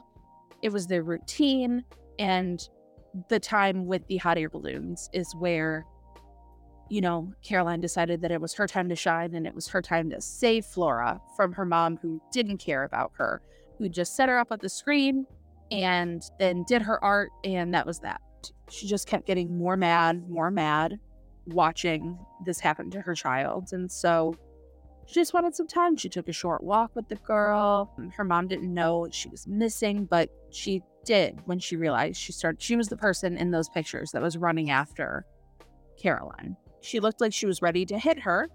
So Caroline decides to use her stun gun on her as she's running to try and find her daughter that ran away and that Caroline literally stole, kidnapped, abducted. And so Caroline, you know, tells the story and just you know, she's not changing her mind though. She is definitely going to kill Mallory. Like she's Caroline seems exhausted and just explains too how they thought like Mallory would be the perfect candidate to hopefully kind of adjust Teddy into like a new playmate to compete with Anya and that Mallory is smart but not too smart and that her history of drug abuse was a plus because uh, Mallory was insecure. Caroline thought like Mallory wouldn't really question too much of Teddy's imaginary friend Anya until the drawing started to happen. And that's when they were freaked out because found out that there wasn't a way that Anya could actually communicate because they didn't think that it would actually happen. Yeah, and like Anya followed them. Mm-hmm. Like Caroline knew that Teddy was literally seeing his mom. Like Teddy was hearing Anya singing Hungarian lullabies every single night. And she's like, yep, uh, wherever we go, Anya follows us. So, like, the whole supernatural, like, no chat of that was definitely a way to just try and keep that kind of discussion up to the side. And so, you know, Caroline finishes that story, and Mallory's still trying to stall, right? So she's like looking at the clock, seeing how soon until Adrian gets back, and she asks her about Mitzi. And Caroline reveals that her and Ted, you know, made up that they saw the argument that they, you know, faked her overdose just as they're going to do to Mallory right now. Ted dragged her out to the woods, left her there. And that's what happened to Mitzi. And so Mallory's like begging them, like, please don't do this. And like Caroline's last words to her, just look at the bright side. Maybe you'll see your sister again. Mallory just says like her whole body seized up and she sees Caroline Caroline leave, like she's not even gonna watch Mallory die, and she opens her eyes and sees Anya or Margaret uh, waiting in the shadows and just realizes that she's already overdosed. As she's looking at this like image of Margaret, she's begging her for help. Like, please help me. I don't know what I'm supposed to do. Like, am I dead? Is this the afterlife? Like, what is happening? She realizes that she is in the pictures that Margaret had been drawing and showing her.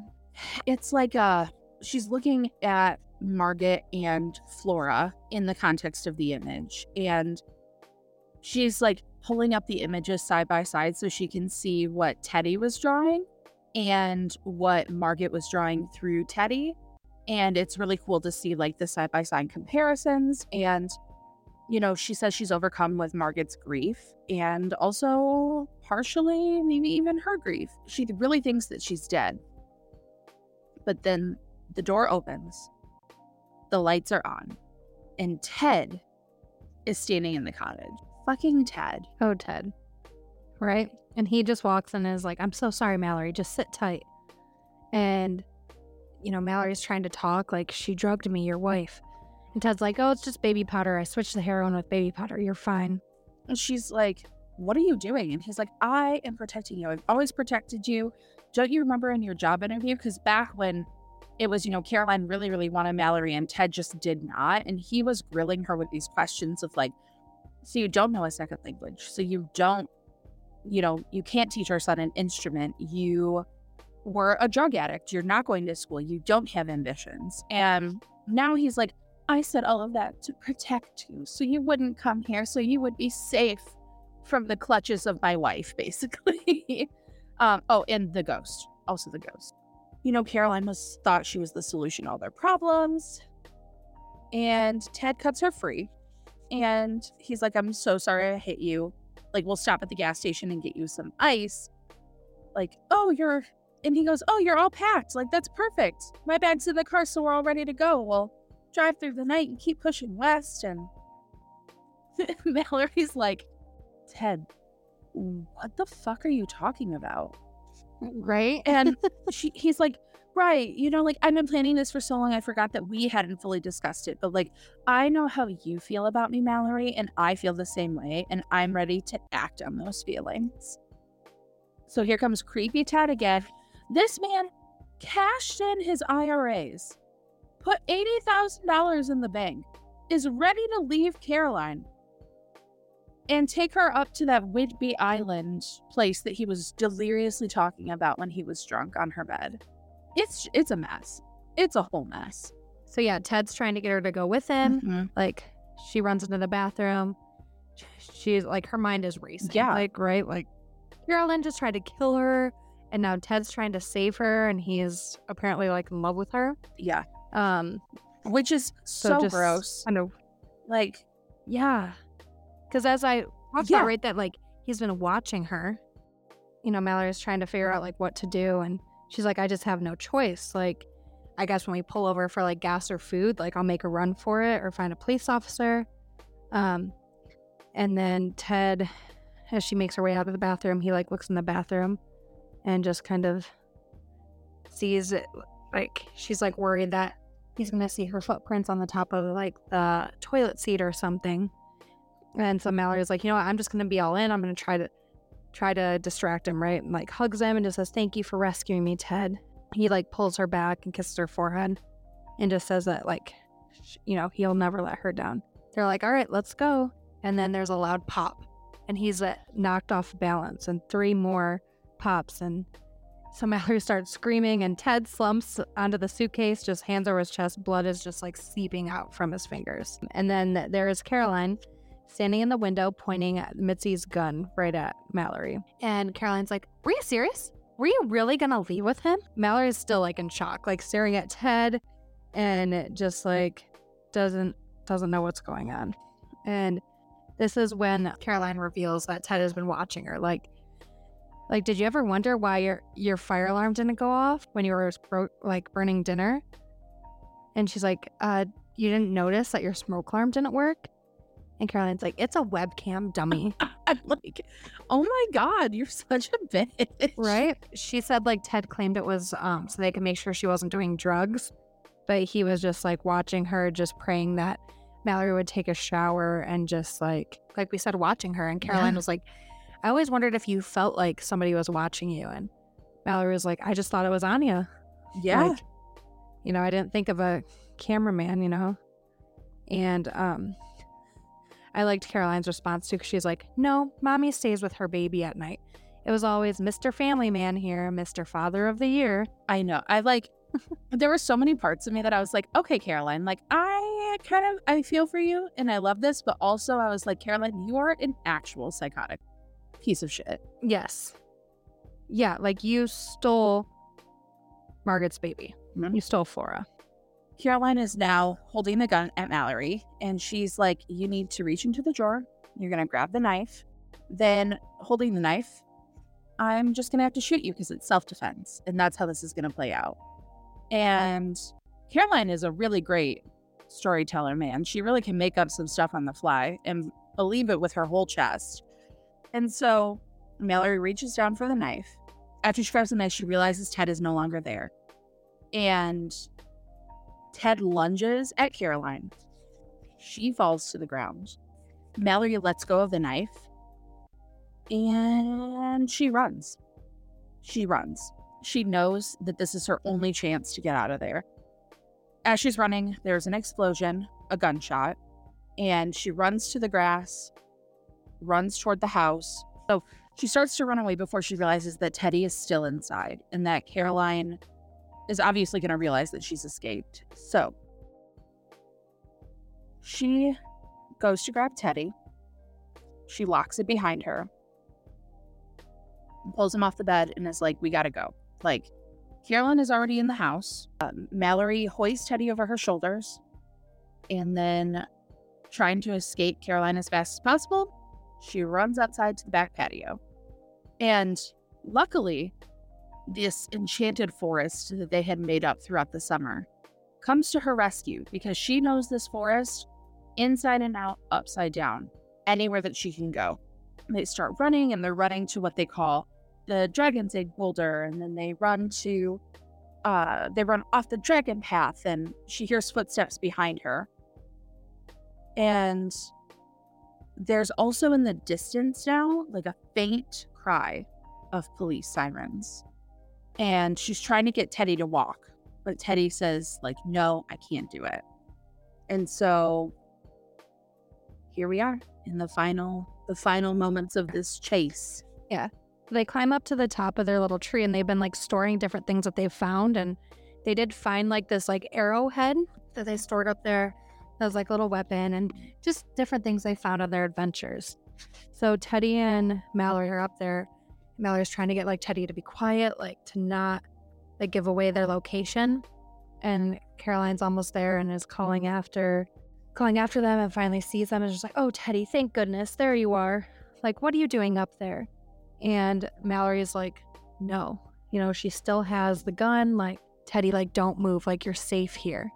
But Teddy just like naturally gravitates towards her. Caroline just encourages, you know, Teddy to keep going, that, you know, Mallory's sick and she had a psychotic break and um everything. And Mallory's like, there's no way Caroline's leaving me in this tree. Like, she's gonna get Teddy, she's gonna kill me. Like, that's what's happening. Teddy gets down and shimmies across the limb, and Mallory's just, you know, yells at him like, Teddy, no. And when it Teddy looks back at Mallory, she can see the whites of his eyes. His pupils have rolled back in his head again, and his right hand reaches out, snatching the arrow. Caroline raises her arms, thinking that Teddy's coming to mom, right? Coming to mommy. Teddy, like, just creepy children, right? Like, I just can't even, like. So, Teddy, like, jumps down from the tree, lands on Caroline, is like straddling her, right? On her waist. And just, he just starts spearing the arrow through the side of her neck. And, um, like, Caroline's in shock, right? And Teddy's just going for it. But as we know, right? Like, when his eyes rolled back, like, he's possessed. Like, this is definitely Anya Margaret, like, getting her revenge finally. And, like, Mallory tries to stop it. But, like, Mallory's like, I know that, like, this just saved my life, but, like, what's going to happen, right? Like, hopefully Teddy doesn't end up in an institution. Like, what is going on, right? And then poor Teddy wakes up and is just asking Mallory, Where are we? You know, he's t- he is like frightened, asks if they're dreaming, and just asks if this is real. Yep. And they notice that the officers are coming toward the woods. There's a woman and a child, and they enter into a creek. And she's just trying to keep Teddy calm, and they're saying that it's okay, you're safe, you're safe. And so they see that she was holding something. There's the arrow to the ground, no other weapon. And there's another figure in the distance that she notices through all of the screams and the through all of the yells, through all of the chaos of the police. And she says that she was the one who did it. She lets the arrow drop and she notices that the figure that was there, which was Margaret, is now gone. Yep. I would have loved it just to end right there. I would have too. I would have too. I I did not think that it needed a one year later. no, I don't think it did. Um, like I understand why, but I don't think it needed I it. agree. because I mean we'll breeze through this one year later, but um, it reveals that you know Mallory wrote this down. So when Teddy or Flora, right, Mm. Flora, um, is ready to like learn about what happened, she can read it and understand like what actually happened. Yeah. Flora is reunited with her actual father. Um, they're they find out who that is and Mm. you know all that information. So you know Flora is starting to kind of adapt back to normal life. Yep. And, you know, Mallory reconnects with her mom, and we learn that the woman from the research project was actually still looking for her. So that wasn't something that she imagined. And, you know, it's just one of those like nice little neat bows. Her and Adrian are still together. She's starting college. And they didn't want her to try and connect with Flora for a while because obviously this is a traumatized child and wanted to keep things, you know, really steady. And she's writing to to Flora about this and Flora was super hesitant to meet her, didn't really seem like herself. There were all of her other cousins just having fun and you know, they talked to her for a little bit. Mallory brings her some gifts. And that was kind of the last time that she ever saw her. But on the way out, Adrian and her walking back to the car, and they're like, she looks great. She looks happy. Obviously, this was the right decision for her.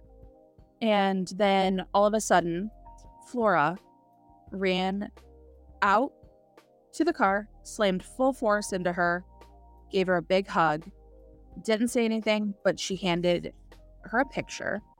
And the picture was an actual child's drawing with nothing creepy in it, but it was her and Mallory holding hands, and she's wearing this striped shirt that she always did with sunshine clouds and flowers in the background. You know, she said that she wrote this book so that one day when she's ready to find out the truth and what happened in Spring Brook, the book will be waiting, and so will Mallory. Yeah. And what I liked about like the difference in like pictures Mhm. is if you look at like the earlier ones when she was drawing as Teddy, Yeah. like short hair, shorts, and in this one, like you know, Flora's as a dress, with longer hair. So like that's the one thing I did like about the epilogue was that piece, like seeing the the drawing still. But I know I like talk about how like let a book be a book, but Yeah. this one, when it's a horror book or a thriller book, like doesn't need a nice bow. Like I read romance for, For sure. that like happy And I, ending, you know? like, and I know we just had the only one left, which did tie everything up in a nice bow. But I feel like the way that it did it was so on brand for like the chaos that ensued the entire book. yeah, Like, of course, there was so much chaos that happened. Of course, there was going to be a really chaotic, off, like unhinged ending. Whereas this felt like a very Mhm. calculated, well put together paranormal, like thriller horror. And I don't think that it needed that. yeah. So like with Ver, did you read Verity? I did. So like I think it could have been released like Verity did where there was um like a special edition with an extra chapter Yeah. that did like a one year later. Yep. Um so like I think it could have been that, but I feel like I would have been like just as content if it ended where like I agree. this ended before that. I agree. So that was all of Hidden Pictures. I genuinely did enjoy it though. I thought it was a really good book. Yeah, I did too. Yep. Um, Mhm. So yeah, that was Hidden Pictures. I do like the pictures themselves are so creepy, and the book was very well paced. We went over a lot, but we also missed a lot of details. So if you're still interested in it, I would highly recommend picking it up, checking it out, seeing if you liked it too. Mhm. Because you can't, we can't describe the creepy feeling that you felt as you were reading this. yeah, So especially like that first picture. Oh I'm my like, God, I know. And like I said, I was alone, like dog sitting at a friend's house, and I was like, "Oh, I'm not doing this. There's, I can't do this. There's no way." Yeah. Yeah.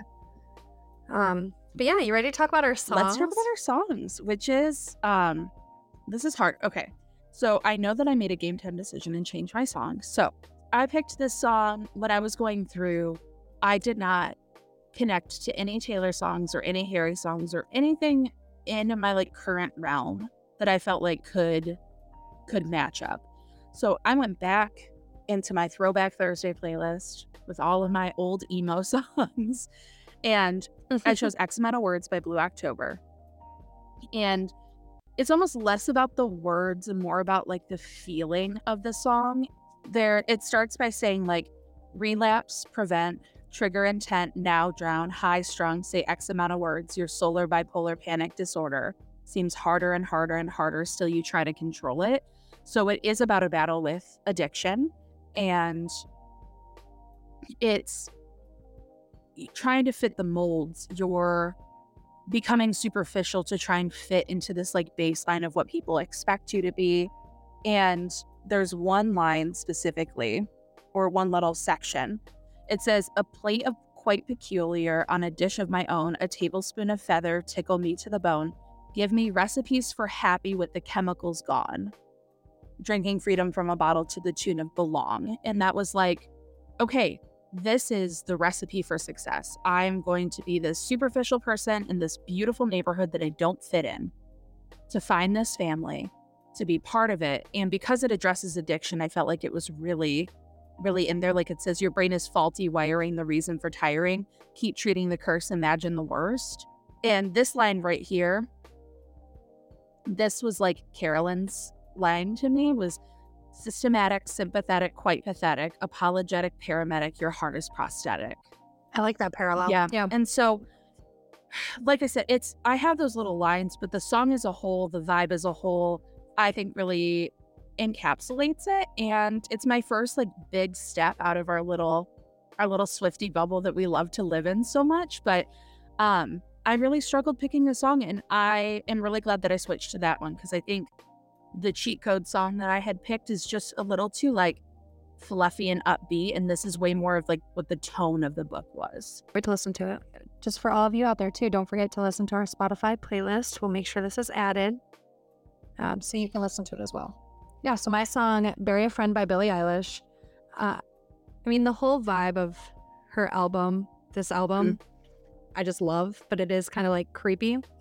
Uh, but it just like starts out, and I always thought like this song reminded me of like a little kid questioning something too. So it made me Oh. kind of think of like Teddy, because it's like a to me it's like almost like a back and forth like between like you know Teddy, Flora, and like Anya Margaret. So it's like, what do you want from me? Why don't you run from me? What are you wondering? What do you know? Why aren't you scared of me?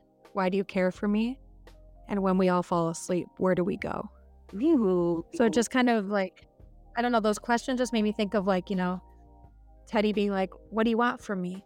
And Anya being, well, why don't you run from me? You know, and just like different things like, and like the why do you care for me? Because like, you know, it's the spirit, right? Like, of course, the mother spirit. And then there's like lines near the end too that's like, um, keep you in the dark, what had you expected? Me to make you my art. So like I you know, it kind of was like how you know, she used um, her daughter to help reveal the story and like made the art through that. I love that. But just like the vibe too, it's like a very like creepy vibe, but I can just see like, I don't know, part of like where like Adrian and Mallory are like finding everything out. It's just, Yeah. I need to listen to it because I feel like I've probably heard it, but I can't like recall it right now. So I will definitely listen to this too. it's been stuck in my head this whole podcast. I love so it. Beautiful. And maybe go on like a Billie Eilish renaissance and just listen to like all her old stuff. totally. Like prior to this. I love when that happens. All right. So, are we ready to talk about book ratings? Yes, let's do it. I was flying through this book like a five star read up until the very end.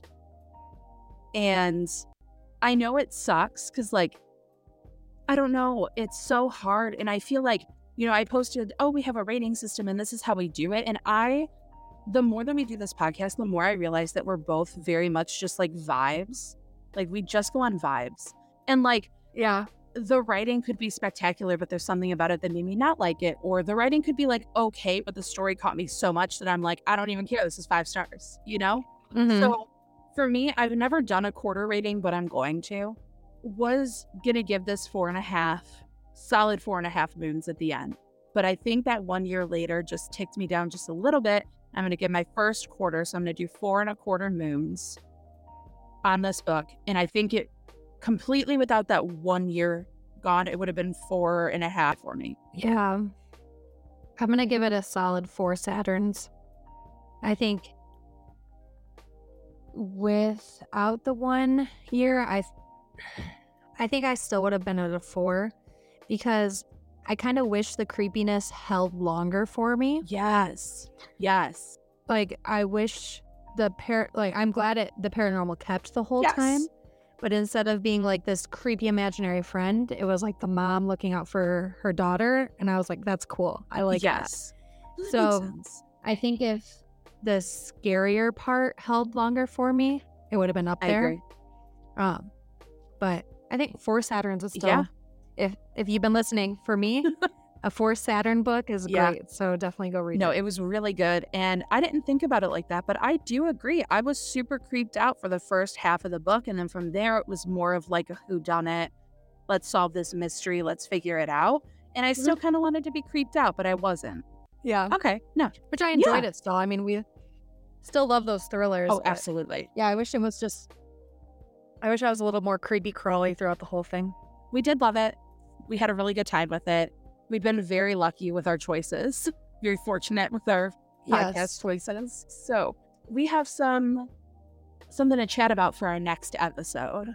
So Yes. So our birthday is coming up. yes, so excited. So if you don't know, uh, me and Britt are born a day apart. Yep. She's older, but of course. but so like uh, we love celebrating things. So you know our hol- Mhm. special Halloween episode. We hope you enjoyed that today. yes. Um, but our next episode is going to be our special birthday episode, which we are changing genres completely. Something new. this is something that we talked about like at the conception of the podcast pretty much. And so we've been holding out for a while. We're super super excited about this one. So in our special birthday episode, which is probably going to be a little longer, a little extra chatty just for fun to celebrate, we are reading and we will be reviewing and talking about Fourth Wing by Rebecca Yarros. And this episode will just so happen to fall right after Iron Flame is released. Yep. So, So perfect timing. We are super excited to dive into the fantasy genre. I personally read a lot of fantasy, so I'm excited to get Britt back into that that life. you guys, Um, I'm so scared of fantasy. I'm so scared of it. it's you know it's a commitment because you got to build this whole new world and everything, and it's a lot. But uh, we're definitely excited. We've heard a lot of good things about um, this series, so we're really excited to um, dive in and read about it. Yes. So thank you guys so much for listening and hanging out with us for our special Halloween spooky season episode. Please be sure to rate, review, follow us. The ratings and reviews help us a ton. So if you have been liking the podcast, we would really appreciate it. And then you can follow us on social media Instagram, TikTok. We have a Discord server, Music for a Book Pod. All of the links are in our Instagram bio. You can find everything super easily. Yes. So happy Halloween. Happy Uh, Halloween. stay spooky. Um, and we might just do a random spooky series throughout the year. You never know. But we do love we had to do it for, yes, we had to do it for October. Absolutely. Thank you guys so much, and we will catch you for our very special birthday episode. Bye. See you later. Bye.